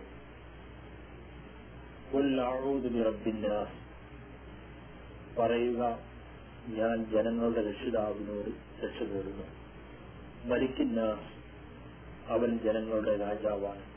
ഇലാഹിന്ന അവൻ തന്നെയാണ് ജനങ്ങളുടെ ആരാധ്യൻ. അവനോട് ഞാൻ രക്ഷ തേടുന്നു മിൻ ഷർറിൽ വസ്വാസിൽ ഹന്നാസ് അല്ലദീ യുവസ്വിസു ഫീ സുദൂരിന്നാസ് ജനങ്ങളുടെ ഹൃദയത്തിൽ ദുർമന്ത്രണങ്ങൾ നടത്തുന്ന പിശാജിന്റെ ചിന്മയിൽ നിന്ന് ഞാൻ അവനോട് രക്ഷപ്പെടുന്നു നിഴൽ പിശാചുക്കൾ എന്ന് പറഞ്ഞാൽ അവർ മനുഷ്യരുടെയും ജിന്നുകളുടെയും കൂട്ടത്തിൽ. അപ്പോൾ ഇവിടെ നാം രണ്ട് അധ്യായങ്ങൾ അഥവാ സൂറത്തുൽ അഖലാസ് അതുപോലെ തന്നെ സൂറത്തുൽ നാസ് ഈ രണ്ട് അധ്യായങ്ങൾ ഇവിടെ ഒതുക്കൽപ്പിച്ചു ഖുർആാനിലുള്ള മറ്റേത് അധ്യായത്തിന്റെയും ഭാഗങ്ങളോ ഒരധ്യായം പൂർണമായോ ഒന്നിലേറെ അധ്യായങ്ങളോ ഒരാൾ നമസ്കാരത്തിൽ പാരായണം ചെയ്യുന്നതിന് വിരോധമില്ല. അങ്ങനെ സൂറത്തും അഥവാ ഖുർആാനിൽ നിന്നുള്ള അധ്യായമോ അതിന്റെ ഭാഗമോ പാരായണം ചെയ്ത ശേഷം അള്ളാഹു അക്ബർ എന്ന് പറഞ്ഞുകൊണ്ട് കുനിയുക. ഈ കുനിയലിന് റുക്കുഴ് എന്ന് പറയുന്നു. കുനിയുക എന്നാണ് റുക്കുഴ് എന്ന പദത്തിന്റെ അർത്ഥം. ഇങ്ങനെ കുനിയുമ്പോൾ രണ്ട് കൈകളും വിരലുകൾ പരത്തിക്കൊണ്ട് മുട്ടിൻ കാലിന്മേൽ വെക്കേണ്ടതാണ്. മാത്രമല്ല മുതുക് പൂർണമായും നിവർന്നു നിൽക്കുന്ന വിധം തലയും മുതുകും നേരെയാകുന്ന വിധം കുനിഞ്ഞു നിൽക്കുകയും ചെയ്യേണ്ടതാണ്. ഇങ്ങനെ കുനിഞ്ഞു നിൽക്കുമ്പോൾ സുബഹാന റബ്ബിയൽ അലീം സുബഹാന റബ്ബിയൽ അലീം എന്ന് മൂന്ന് പ്രാവശ്യം പറയുക. അതിന്റെ അർത്ഥം മഹാനായ എന്റെ നാഥൻ പരിശുദ്ധനാണ് എന്നാണ് തുടർന്ന് സമയാഹുലിമൻ ഹമിത എന്ന് പറഞ്ഞ് കൈ ചുമലിന് നേരെ ഉയർത്തിക്കൊണ്ട് നിവർന്നു നിൽക്കുക. ഈ നിവർന്നു നിൽക്കലിന് എഴത്തിദാൽ എന്നാണ് അറബിയിൽ പറയാറുള്ളത്. ഇങ്ങനെ ഉയരുമ്പോൾ പറയേണ്ടത് ലിമൻ ഹമിദ എന്നാണ് എന്ന് പറഞ്ഞല്ലോ. അതിന്റെ അർത്ഥം സ്തുതിച്ചവന്റെ സ്തുതി അള്ളാഹു കേട്ടിരിക്കുന്നു എന്നാണ്. തുടർന്ന് ഏറ്റുകാലിന്റെ വേളയിൽ റബ്ബനാലക്കൽ ഹംദ് എന്ന് ചൊല്ലുക. റബ്ബനാലക്കൽ ഹംദ് എന്ന് പറഞ്ഞാൽ ഞങ്ങളുടെ രക്ഷിതാവെ സർവസ്തുതിയും നിനക്കാകുന്നു എന്നത്ര അർത്ഥം. അനന്തരം സാഷ്ടാംഗമാണ്. നിവർന്നു നിൽക്കുന്ന സന്ദർഭത്തിൽ അള്ളാഹു അക്ബർ എന്ന് പറഞ്ഞുകൊണ്ട് കൈകൾ മുട്ടൻ കാലിൽ ചേർത്ത് വെച്ചുകൊണ്ട് നിലത്തോട്ട് കുനിയുക. ആദ്യം മുട്ടൻ കാലുകളും തുടർന്ന് കൈകളും നിലത്ത് വെക്കുക. കൈകൾ വെക്കേണ്ടത് തലക്കു നേരെ അല്ലെങ്കിൽ മുഖത്തിനു നേരെയായി മുൻകൈകൾ നിലത്തും കൈയിന്റെ മുട്ടുകളോടുള്ള ഭാഗങ്ങൾ ഉയർത്തിപ്പിടിച്ചുകൊണ്ടുമാണ്.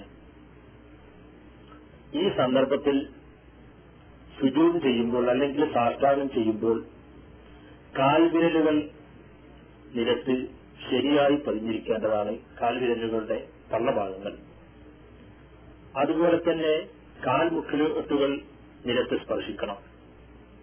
നെറ്റിയും നിലത്ത് സ്പർശിക്കണം. കൈകൾ മുൻകൈകൾ നിരത്തോട് ചേർത്ത് വെക്കുകയും ചെയ്യേണ്ടതാണ്.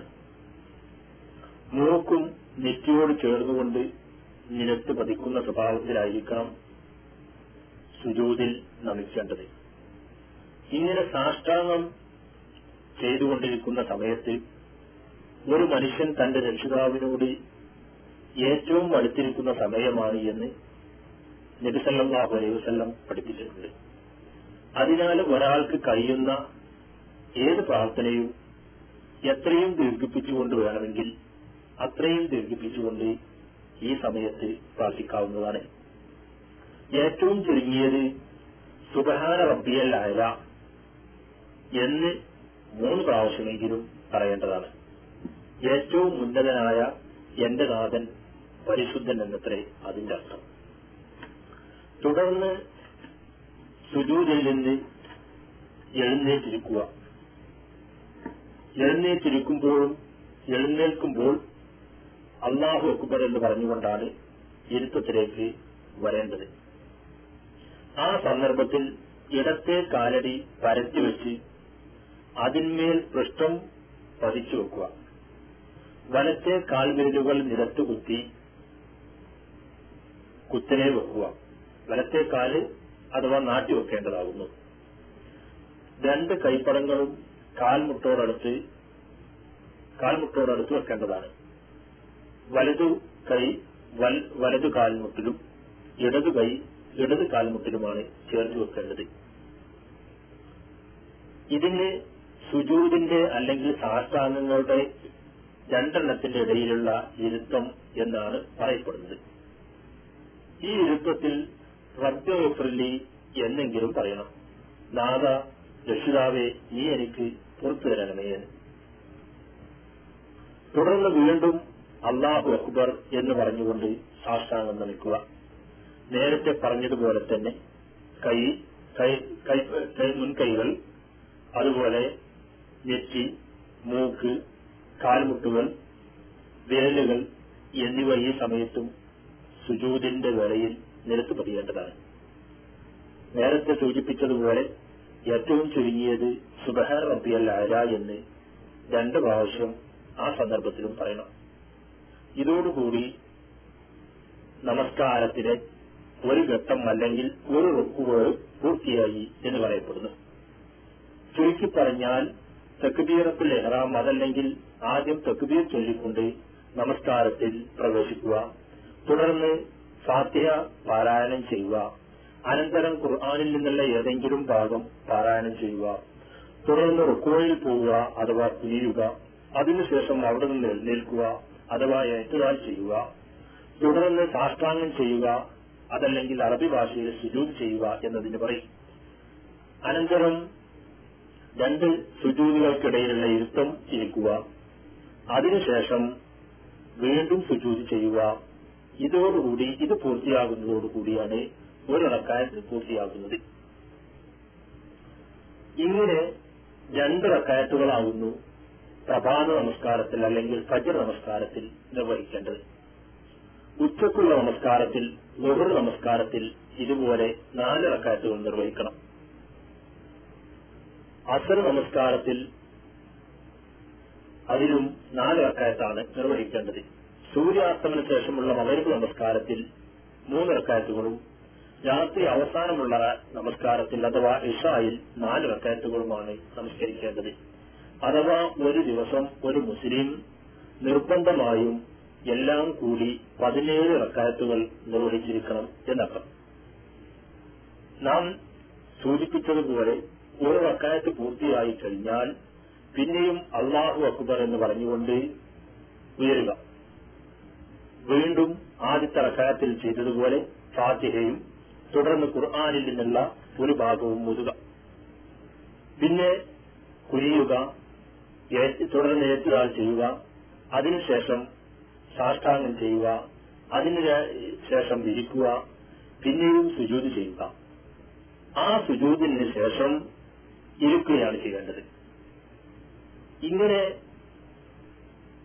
ഫജർ നമസ്കാരത്തിൽ ഇരിക്കുകയാണെങ്കിൽ അത് രണ്ടാമത്തെ റക്കായത്ത് മാത്രമല്ല അത് ആ നമസ്കാരത്തിന്റെ അവസാനം കൂടിയായിരിക്കും. ഈ ഇരുത്തത്തിന്റെ സന്ദർഭത്തിൽ ഒരു പ്രാർത്ഥനയുണ്ട്.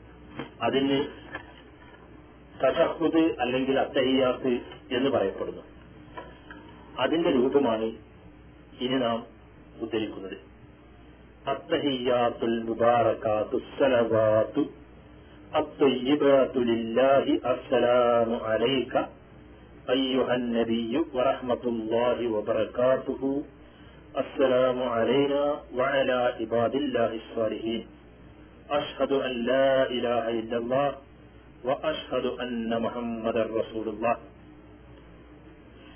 ഇത് ഇതാണ് തഷഹുദിന്റെ രൂപം. ഇതിന്റെ അർത്ഥം ഇപ്രകാരമാണ്.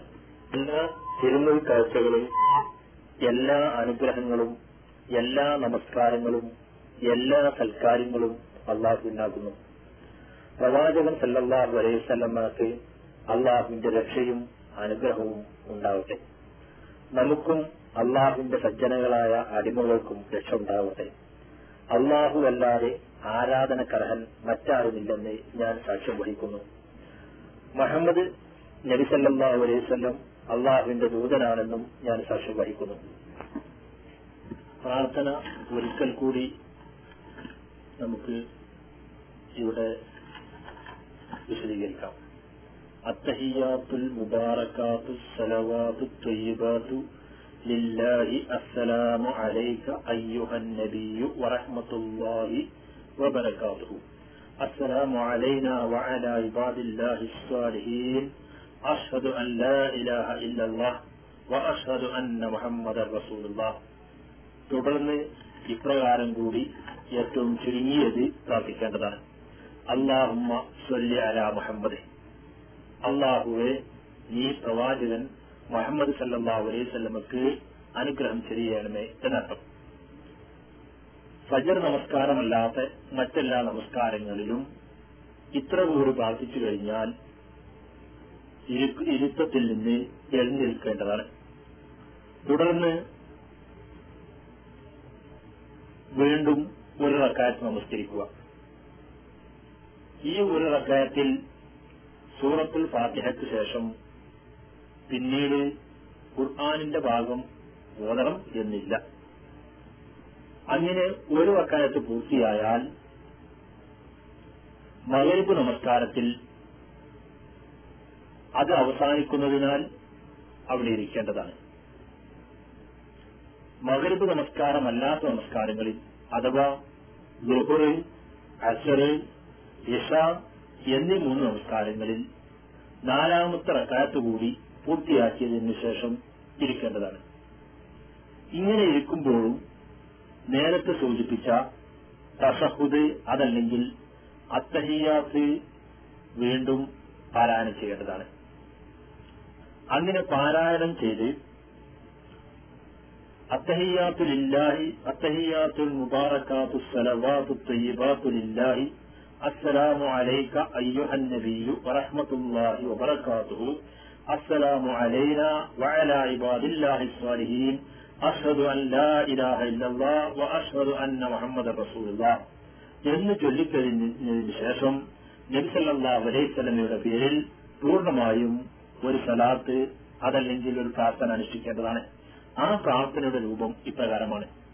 അല്ലാഹുമ്മ സല്ലി അലാ മുഹമ്മദി വഅലാ ആലി മുഹമ്മദ് كما صليت على إبراهيم وعلى آل إبراهيم إنك حميد مجيد اللهم بارك على محمد وعلى آل محمد كما باركت على إبراهيم وعلى آل إبراهيم إنك حميد مجيد ഇതാണ് പ്രവാചകന്റെ മേലുള്ള സലാത്തിന്റെ രൂപം അതിന്റെ ആശയം ഇപ്രകാരമാകുന്നു അള്ളാഹുവെ ഇബ്രാഹിം അലൈഹിസ്ലാമിനും ഇബ്രാഹിം അലൈഹിസ്ലാമിന്റെ കുടുംബത്തിനും നീ അനുഗ്രഹം ചെയ്തതുപോലെ മുഹമ്മദ് സല്ലാഹു അലൈഹി വസ്ലമക്കും കുടുംബത്തിനും നീ അനുഗ്രഹം ചെയ്യണമേ. ഇബ്രാഹിം അലൈഹിസ്ലാമിനെയും കുടുംബത്തെയും നീ കടാക്ഷിച്ചതുപോലെ മുഹമ്മദ് സല്ലാഹു അലൈഹി സ്വലമിയെയും കുടുംബത്തെയും നീ കടാക്ഷിക്കണമേ. തീർച്ചയായും നീ സുത്യർഹനും അത്യുദാരനുമാകുന്നു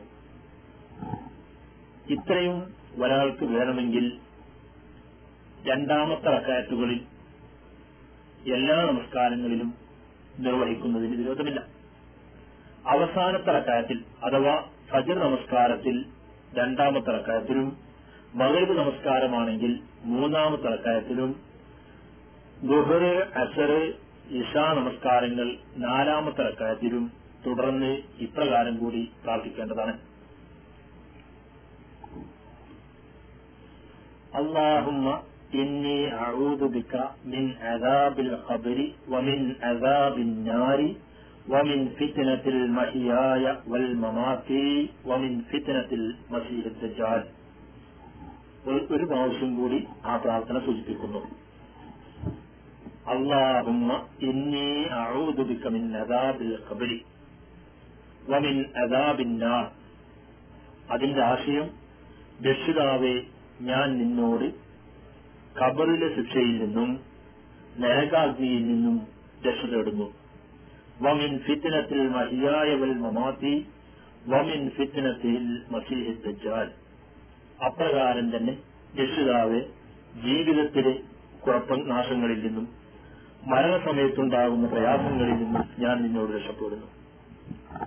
അതുപോലെ ദജ്ജാലിന്റെ നാശങ്ങളിൽ നിന്നും രക്ഷിതാവെ ഞാൻ നിന്നോട് രക്ഷ തേടുന്നു. എന്നത്രേ ഈ പ്രാർത്ഥനയുടെ സാരം ഈ പ്രാർത്ഥന കൂടി പൂർത്തിയാക്കിയാൽ ഒരാളുടെ നമസ്കാരം പൂർത്തിയാവുകയായി.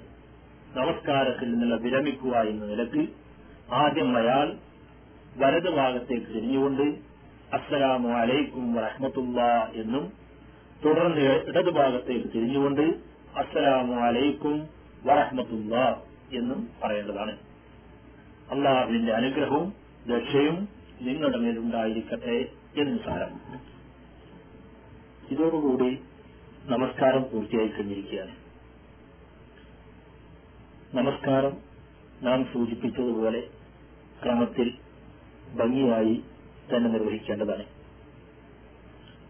എന്നാൽ ഇവയിൽ ഞാൻ നമസ്കരിക്കുകയാണ് എന്നൊരാൾ മനസ്സിൽ കരുതുന്ന നെയ്യത്തും നമസ്കാരം ആരംഭിക്കുമ്പോൾ അള്ളാഹു അക്ബർ എന്ന് പറയുന്നതും തുടർന്ന് ഫാത്തിഹ അല്ലെങ്കിൽ അലഹമുല്ലാ റബ്ബുൽ ആലമീൻ എന്ന ഭാഗം വലല്ലാലീൻ എന്നുവരെ പാരായണം ചെയ്യുക കുനിഞ്ഞു നിൽക്കുക അല്ലെങ്കിൽ റുക്കൂ ചെയ്യുക റുക്കോയിൽ നിന്നും നിവർന്ന് നിൽക്കുക അതല്ലെങ്കിൽ ഏറ്റുതാൽ നിർവഹിക്കുക.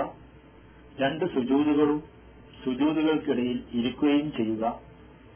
എല്ലാ ഈ കർമ്മങ്ങളിലെല്ലാം തന്നെ സാവധാനത്തോടും ശാന്തിയോടും കൂടി നിർവഹിക്കുക. അതിനുശേഷം രണ്ട് റക്കായത്തുകളിൽ അത്തഹിയാ അവസാനത്തെ അത്തഹിയാത്തിന് വേണ്ടി ഇരിക്കലും. മൂന്ന് റക്കായത്തുള്ള അതുപോലെ തന്നെ നാല് റക്കായത്തുകളുള്ള നമസ്കാരങ്ങളിൽ നാലാമത്തെ റക്കായത്തിലെ ഇരുത്തവും. എല്ലാം തന്നെ നിർബന്ധമാകുന്നു. ഇവയിൽ ഏതെങ്കിലും വിട്ടുപോവുകയാണെങ്കിൽ അയാളുടെ നമസ്കാരം സാധുവാകുകയില്ല. അയാൾ രണ്ടാമത് വീണ്ടും നമസ്കാരം നിർവഹിക്കേണ്ടതാകുന്നു.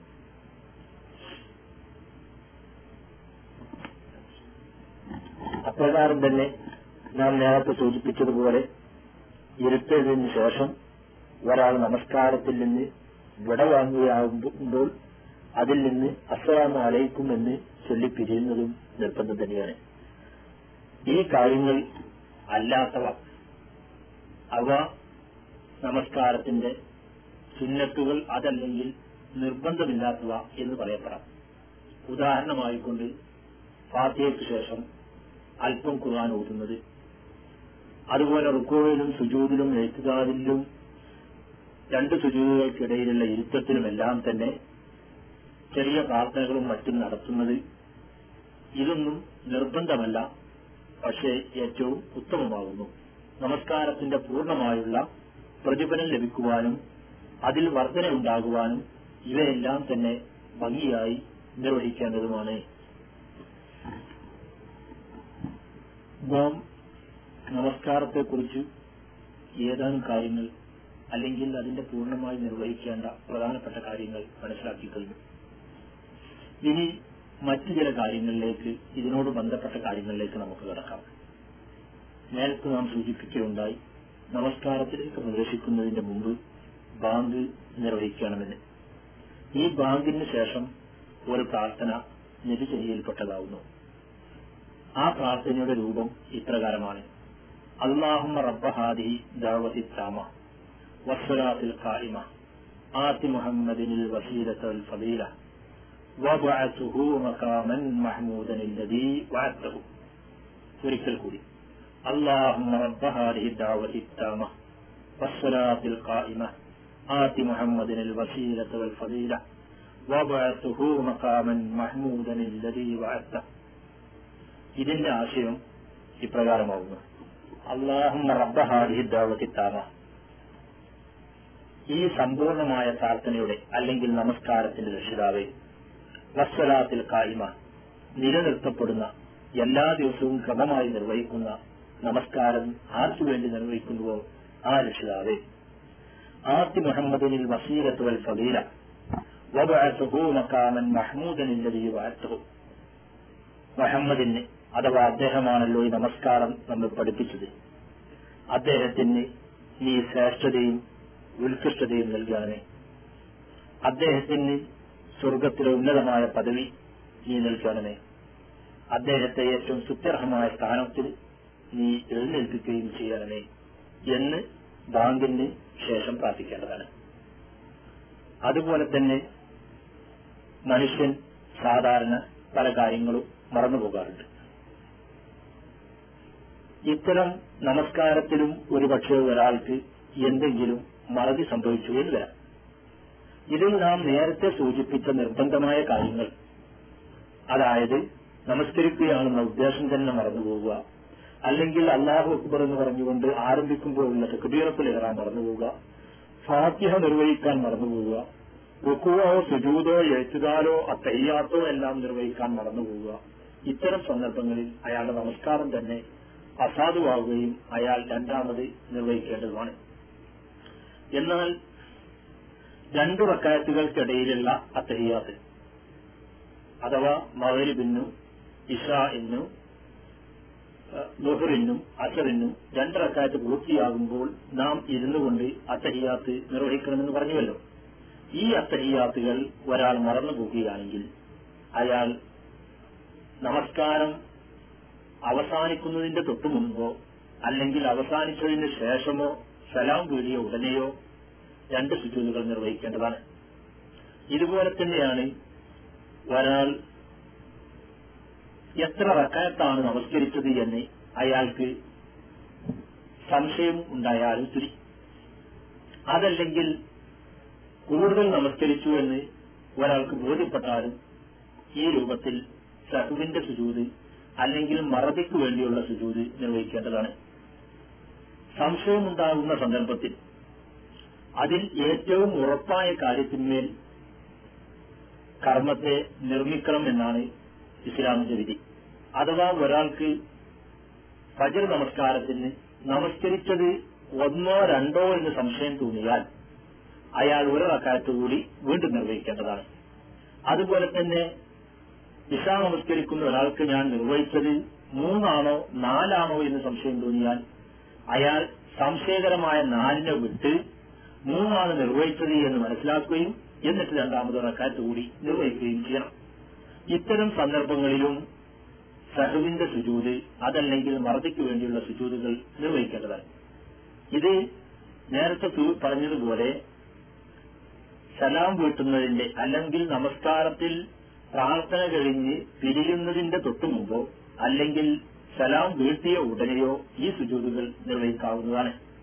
ഈ സുജൂതും അള്ളാഹു അക്ബർ എന്ന് പറഞ്ഞുകൊണ്ട് സുജൂദിലേക്ക് വീഴുകയും അതിനുശേഷം ഈ സുജൂദിൽ ഇപ്രകാരം പ്രാർത്ഥിക്കുന്നതാണ് ഉത്തമം.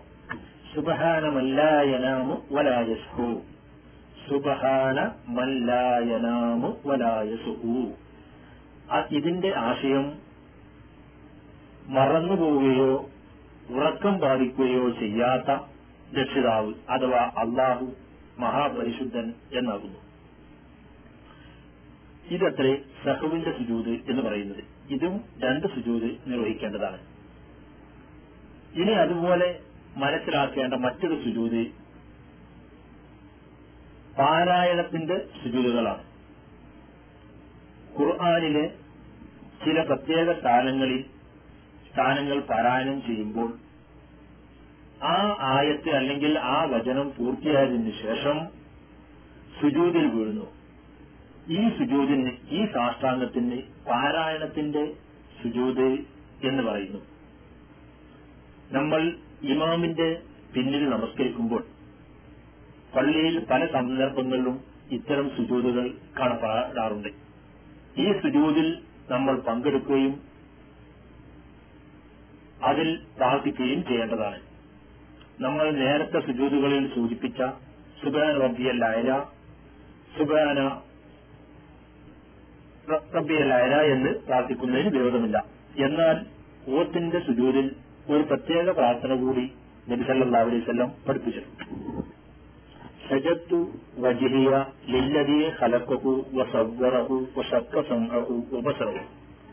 ഞാൻ എന്റെ മുഖത്തെ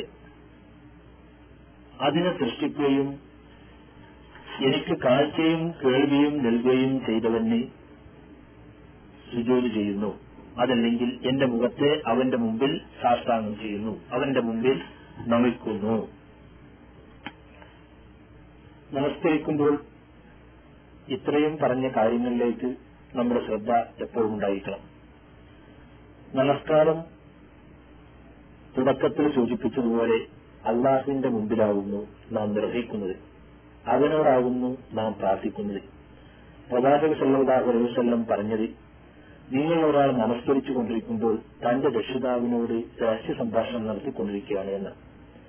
അതിനാൽ നമസ്കാരത്തിലാണ് എന്ന കാര്യം മനസ്സിലാക്കിക്കൊണ്ട് ഭക്തിയോടും ക്രമത്തോടും നിഷ്കളങ്കതയോടും കൂടിയാണ് പ്രാർത്ഥിക്കേണ്ടത്.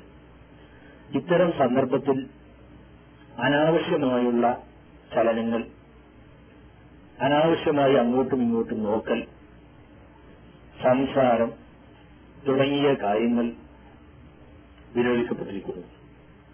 ഒരാൾ അധികം ചലിക്കുകയോ അങ്ങോട്ടോ ഇങ്ങോട്ടോ തിരിഞ്ഞു നോക്കുകയോ അതല്ലെങ്കിൽ സംസാരിക്കുകയോ ചെയ്താൽ അയാളുടെ നമസ്കാരം അസാധുവാകുന്നതും അയാൾ വീണ്ടും നമസ്കരിക്കേണ്ടതുമാണ്.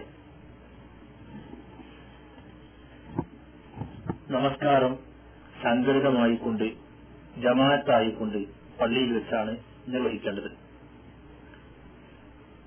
ഈ പള്ളിയിൽ വെച്ച് നമസ്കരിക്കുമ്പോൾ അതിനൊരാൾ നേതൃത്വം നൽകുകയും പിന്നിൽ നിൽക്കുന്ന ആളുകൾ അണികൾ ക്രമത്തിൽ എല്ലാവരും ഒരേ ലെവലിൽ ഒരേ സ്വഭാവത്തിൽ നിൽക്കുകയും ചെയ്യേണ്ടതാണ്.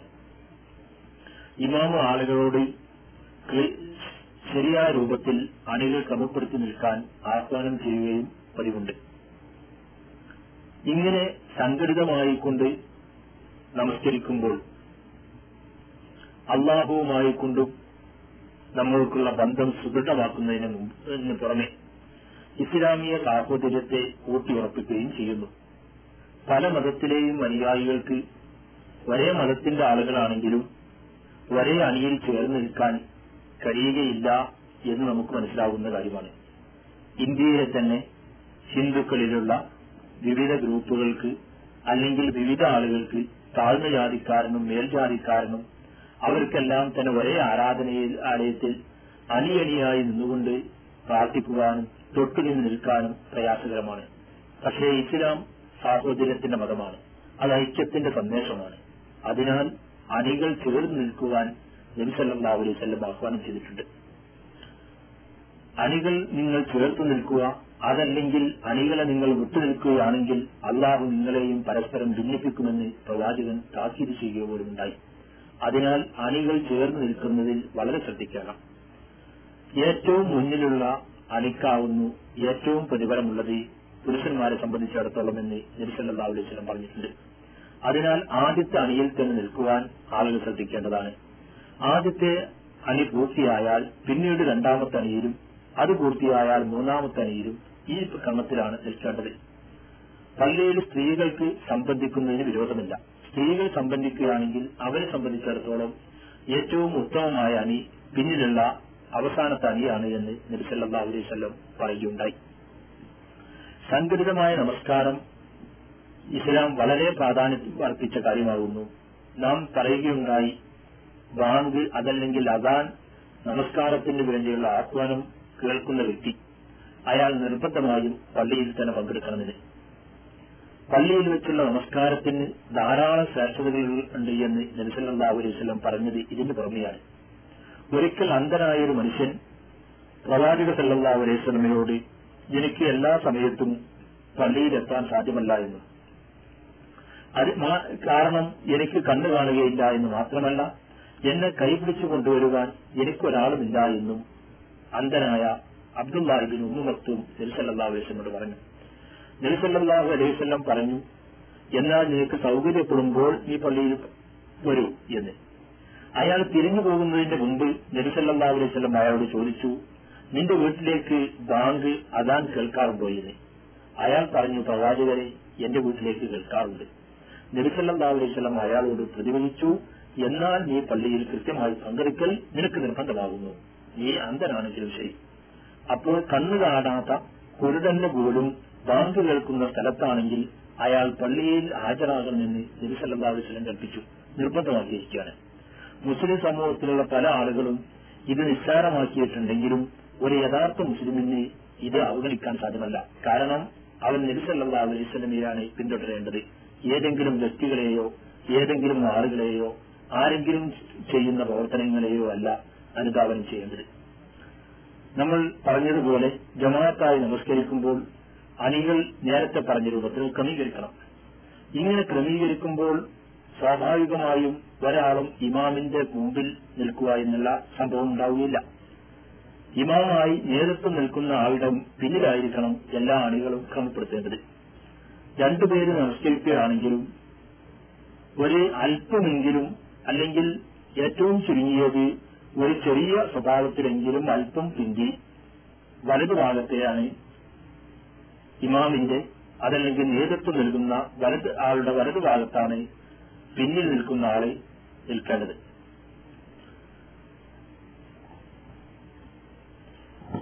അതുപോലെ നമസ്കരിച്ചു കൊണ്ടിരിക്കുമ്പോൾ ഇമാമിനെ പിന്തുടർന്ന് നമസ്കരിക്കുന്ന വ്യക്തി നമസ്കാരത്തിന്റെ പ്രവർത്തനങ്ങളിൽ ഇമാമിന്റെ മുമ്പിൽ അനുഷ്ഠിക്കരുത് ഇമാം റുക്കോയിൽ പോയതിനു ശേഷമേ പിന്നിൽ നിൽക്കുന്ന ആൾ റുക്കോയിലേക്ക് കുനിയാവൂ. അതുപോലെ തന്നെ സുജൂതിലും ഏറ്റുകാലും എല്ലാം തന്നെ ഇമാം ഉയർന്നതിന് ശേഷമേ ഒരാൾക്ക് നിർവഹിക്കാൻ അനുവദ- അനുവാദമുള്ളൂ. അഥവാ ഇമാമിനെയാണ് അയാൾ പിന്തുടരേണ്ടത്. ഇമാമിന്റെ മുമ്പിൽ അയാൾ കടന്ന് പ്രവർത്തിക്കാവുന്നതല്ല ഇമാം ഖുർആൻ പാരായണം ചെയ്യുമ്പോൾ മൗമൂന്ന് അതല്ലെങ്കിൽ പിന്നിൽ നിൽക്കുന്ന ആൾ അത് വളരെ ശ്രദ്ധയോടെ കേൾക്കണം. ഫാത്തിഹ ഇമാമിന്റെ തൊട്ടു പിന്നിലായിക്കൊണ്ടോ അല്ലെങ്കിൽ ഇമാമ് ഫാത്തിഹ നിർവഹിച്ചതിന് ശേഷമോ അയാൾ അത് പാരായണം ചെയ്യുന്നതാണ് ഏറ്റവും ഉത്തമം. ഇനി നമസ്കരിച്ചു കൊണ്ടിരിക്കുമ്പോൾ ഇമാമിന് ഏതെങ്കിലും കാര്യങ്ങൾ മറന്നുപോവുകയാണെങ്കിൽ ആ കാര്യം ഉണർത്തണം. പക്ഷെ അത് ഉണർത്തേണ്ടത് സുബഹാനന്ദ എന്ന് പറഞ്ഞുകൊണ്ടാണ്. ഉദാഹരണമായി ഇമാമ് ഒരു റക്കായത്ത് കഴിഞ്ഞ ഉടനെ തന്നെ അത്തഹ്യാത്തിന് ഇരുന്നു എന്ന് സങ്കല്പിക്കൂ ആ സമയത്ത് താങ്കൾ സുബഹാനന്ദ എന്ന് പറഞ്ഞുകൊണ്ട് ഇമാമിനെ ഉണർത്തേണ്ടതും ഇമാമ് മനസ്സിലാക്കിക്കൊണ്ട് എഴുന്നേറ്റ് നമസ്കരിക്കുകയും ചെയ്യേണ്ടതാണ്. എന്നാൽ സ്ത്രീകളെ സംബന്ധിച്ചിടത്തോളം അവർ ഇമാമിനെ ഉണർത്തേണ്ടത് കൈയടിച്ചുകൊണ്ടാണ് എന്ന് നബി അലൈവല്ലാം കൽപ്പിച്ചിട്ടുണ്ട്. ഇത്രയും കാര്യങ്ങളാണ് ഓരോ ദിവസവും അഞ്ച് സമയം കൃത്യമായി നമസ്കരിക്കുന്ന ഒരു മുസ്ലിമിന്റെ ശ്രദ്ധയിൽ നിൽക്കേണ്ട പ്രധാനപ്പെട്ട കാര്യങ്ങൾ. ഈ നമസ്കാരങ്ങൾക്ക് പുറമെ മുസ്ലിങ്ങളുടെ മേൽ നിർബന്ധമായ മറ്റൊരു നമസ്കാരമാണ് വെള്ളിയാഴ്ചയുള്ള ജുമാ നമസ്കാരം. വെള്ളിയാഴ്ച ഉച്ചസമയത്താണ് ഒന്ന് ജുമാ ജുമാ നമസ്കാരം നിർവഹിക്കുന്നത്. അന്ന് ജുമയിൽ പങ്കെടുക്കുന്ന ഒരു വ്യക്തി ജോർ നമസ്കരിക്കേണ്ടതില്ല. ജുമാക്ക് വേണ്ടി വെള്ളിയാഴ്ച കുളിച്ച് നല്ല വസ്ത്രങ്ങൾ അണിഞ്ഞ് പള്ളിയിലേക്ക് കഴിയുന്നത്ര നേരത്തെ തന്നെ എത്തുവാൻ ശ്രമിക്കേണ്ടതാണ്. സത്യവിശ്വാസികളായ ഒരു പ്രദേശത്തെ ആളുകൾ എല്ലാവരും കൂടി ഒരുമിച്ച് കൂടിക്കൊണ്ട് രക്ഷിതാവിനോട് പ്രാർത്ഥിക്കുന്ന ദിവസമാകുന്നു വെള്ളിയാഴ്ചയിലെ നമസ്കാരം. ഇതര നമസ്കാരങ്ങളിൽ നിന്ന് വ്യത്യസ്തമായിക്കൊണ്ട് ഇതിന് ചില പ്രത്യേക സ്വഭാവങ്ങളുണ്ട്. ആ കാര്യം നാം മനസ്സിലാക്കണം. ജുമാ നമസ്കാരം ആരംഭിക്കുന്നതിന്റെ മുമ്പ് നമസ്കാരത്തിന് മുമ്പ് ഇമാം രണ്ട് ഹുത്തുബകൾ നിർവഹിക്കുന്നു. ഹുത്തുബ എന്ന് പറഞ്ഞാൽ ജനങ്ങൾക്ക് ഇസ്ലാമിന്റെ കാര്യങ്ങൾ വിശദീകരിച്ചു കൊടുക്കലാണ്.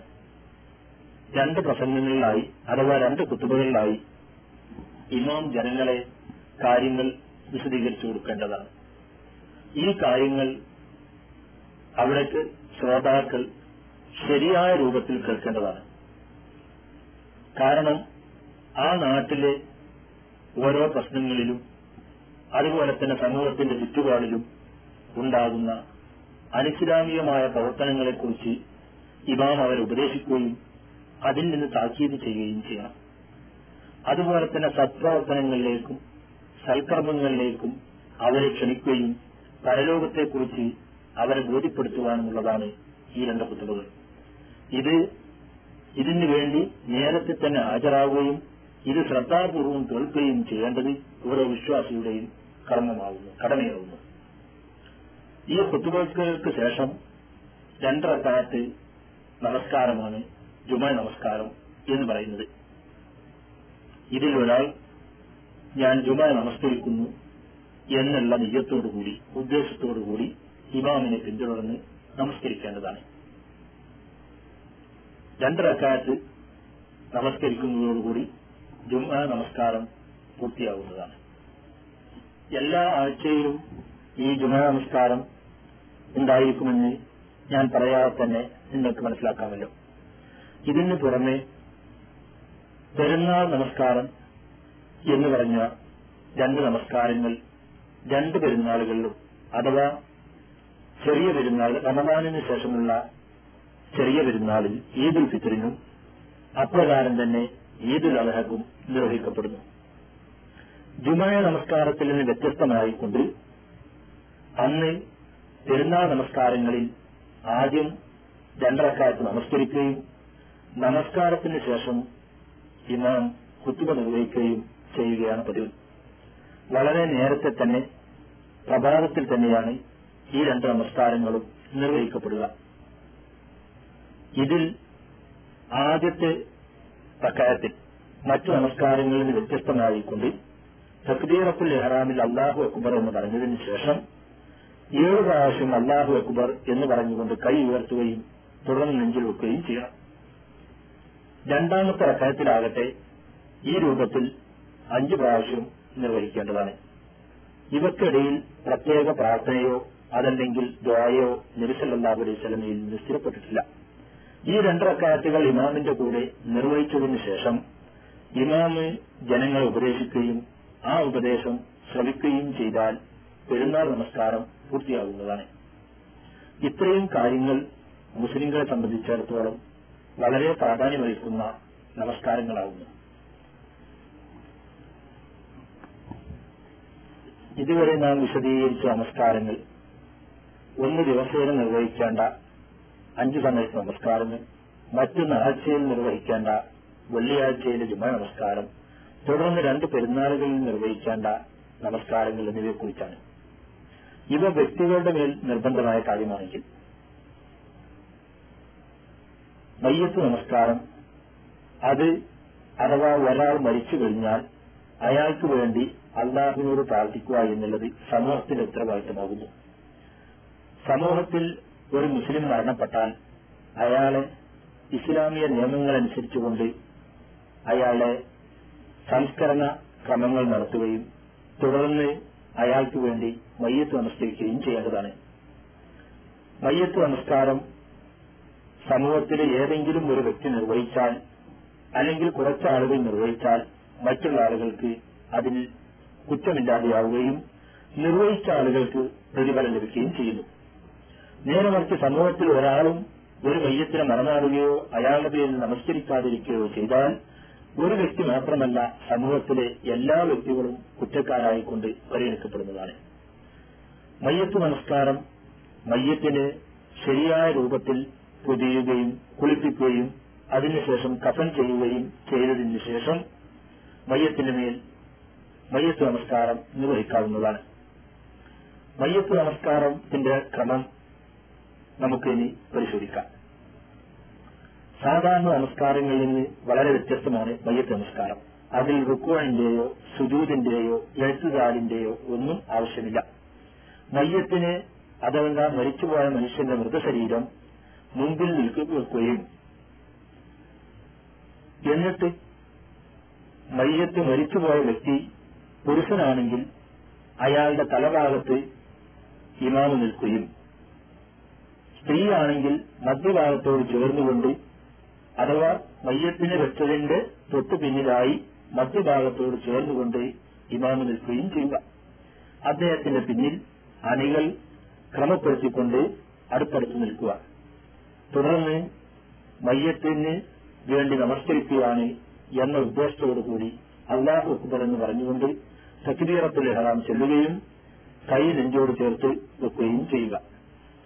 തുടർന്ന് ഫാത്തിഹ അഥവാ അലഹമുല്ലാഹി റബ്ബുൽ ആലമീൻ എന്ന അധ്യായം പൂർണമായിക്കൊണ്ട് പാരായണം ചെയ്യുക.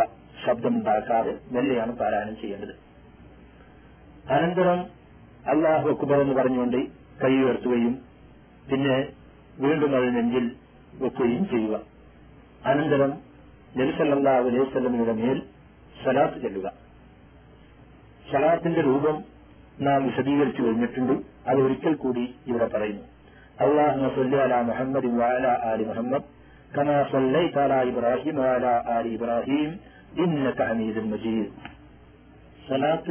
ചൊല്ലിപ്പൂർത്തിയായതിനു ശേഷം അള്ളാഹു അക്ബർ എന്ന് പറഞ്ഞുകൊണ്ട് വീണ്ടും കൈയുയർത്തുകയും പിന്നീട് നെഞ്ചിൽ ചേർത്ത് വെക്കുകയും ചെയ്യുക.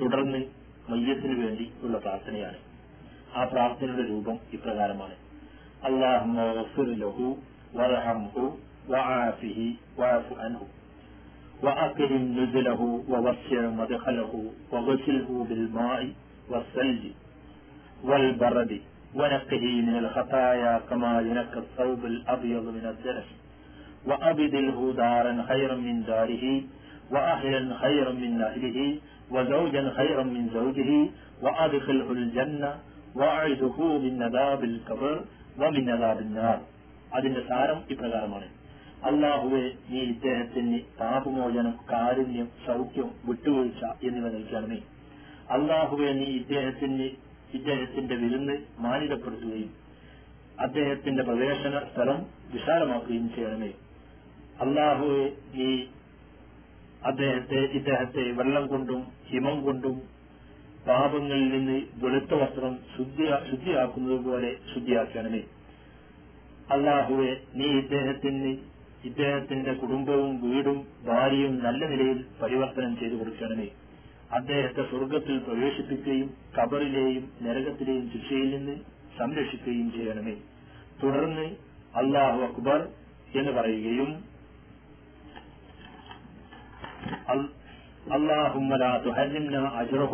വലാ അള്ളാഹുവെ ഈ നമസ്കാരത്തിന്റെ പ്രതിഫലം ഞങ്ങൾക്ക് നീ നൽകാതിരിക്കരുത് അദ്ദേഹത്തിന് ശേഷം ഞങ്ങളെ നീ നാശത്തിൽ അകപ്പെടുത്തരുത് എന്നും പറഞ്ഞുകൊണ്ട് ആദ്യം വലത്തുഭാഗത്തേക്ക് അസ്സലാമു അലൈക്കും വറഹമത്തുള്ള എന്ന് പറയുകയും തുടർന്ന് ഇടതുഭാഗത്തേക്ക് അസ്സലാമു അലൈക്കും വറഹമത്തുള്ളി വബറക്കാത്തു എന്നും പറഞ്ഞുകൊണ്ട് സലാം ചൊല്ലുകയും ചെയ്താൽ മയ്യത്ത് നമസ്കാരം പൂർത്തിയായി.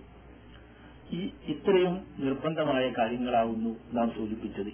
ഇനി നിർബന്ധമല്ലെങ്കിലും ഐച്ഛികമായതും അതോടുകൂടി നബിസല്ലാഹു അലൈവല്ലമയിൽ നിന്ന് വളരെ പ്രതിഫലങ്ങൾ വാഗ്ദാനം ചെയ്ത ചില നമസ്കാരങ്ങളുണ്ട്.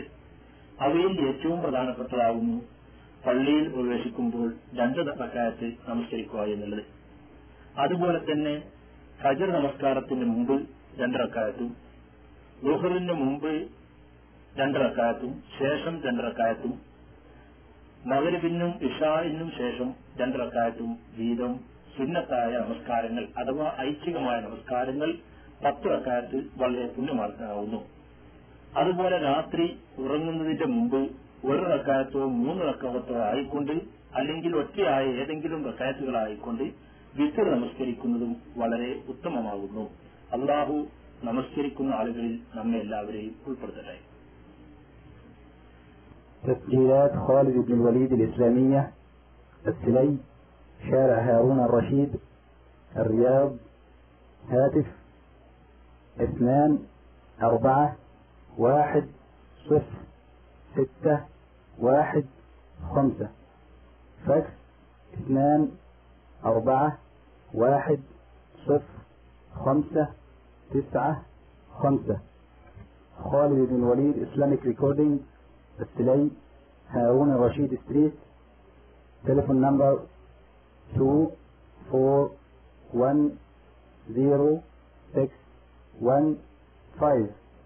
فاكس 2410 five. Riyadh, Saudi,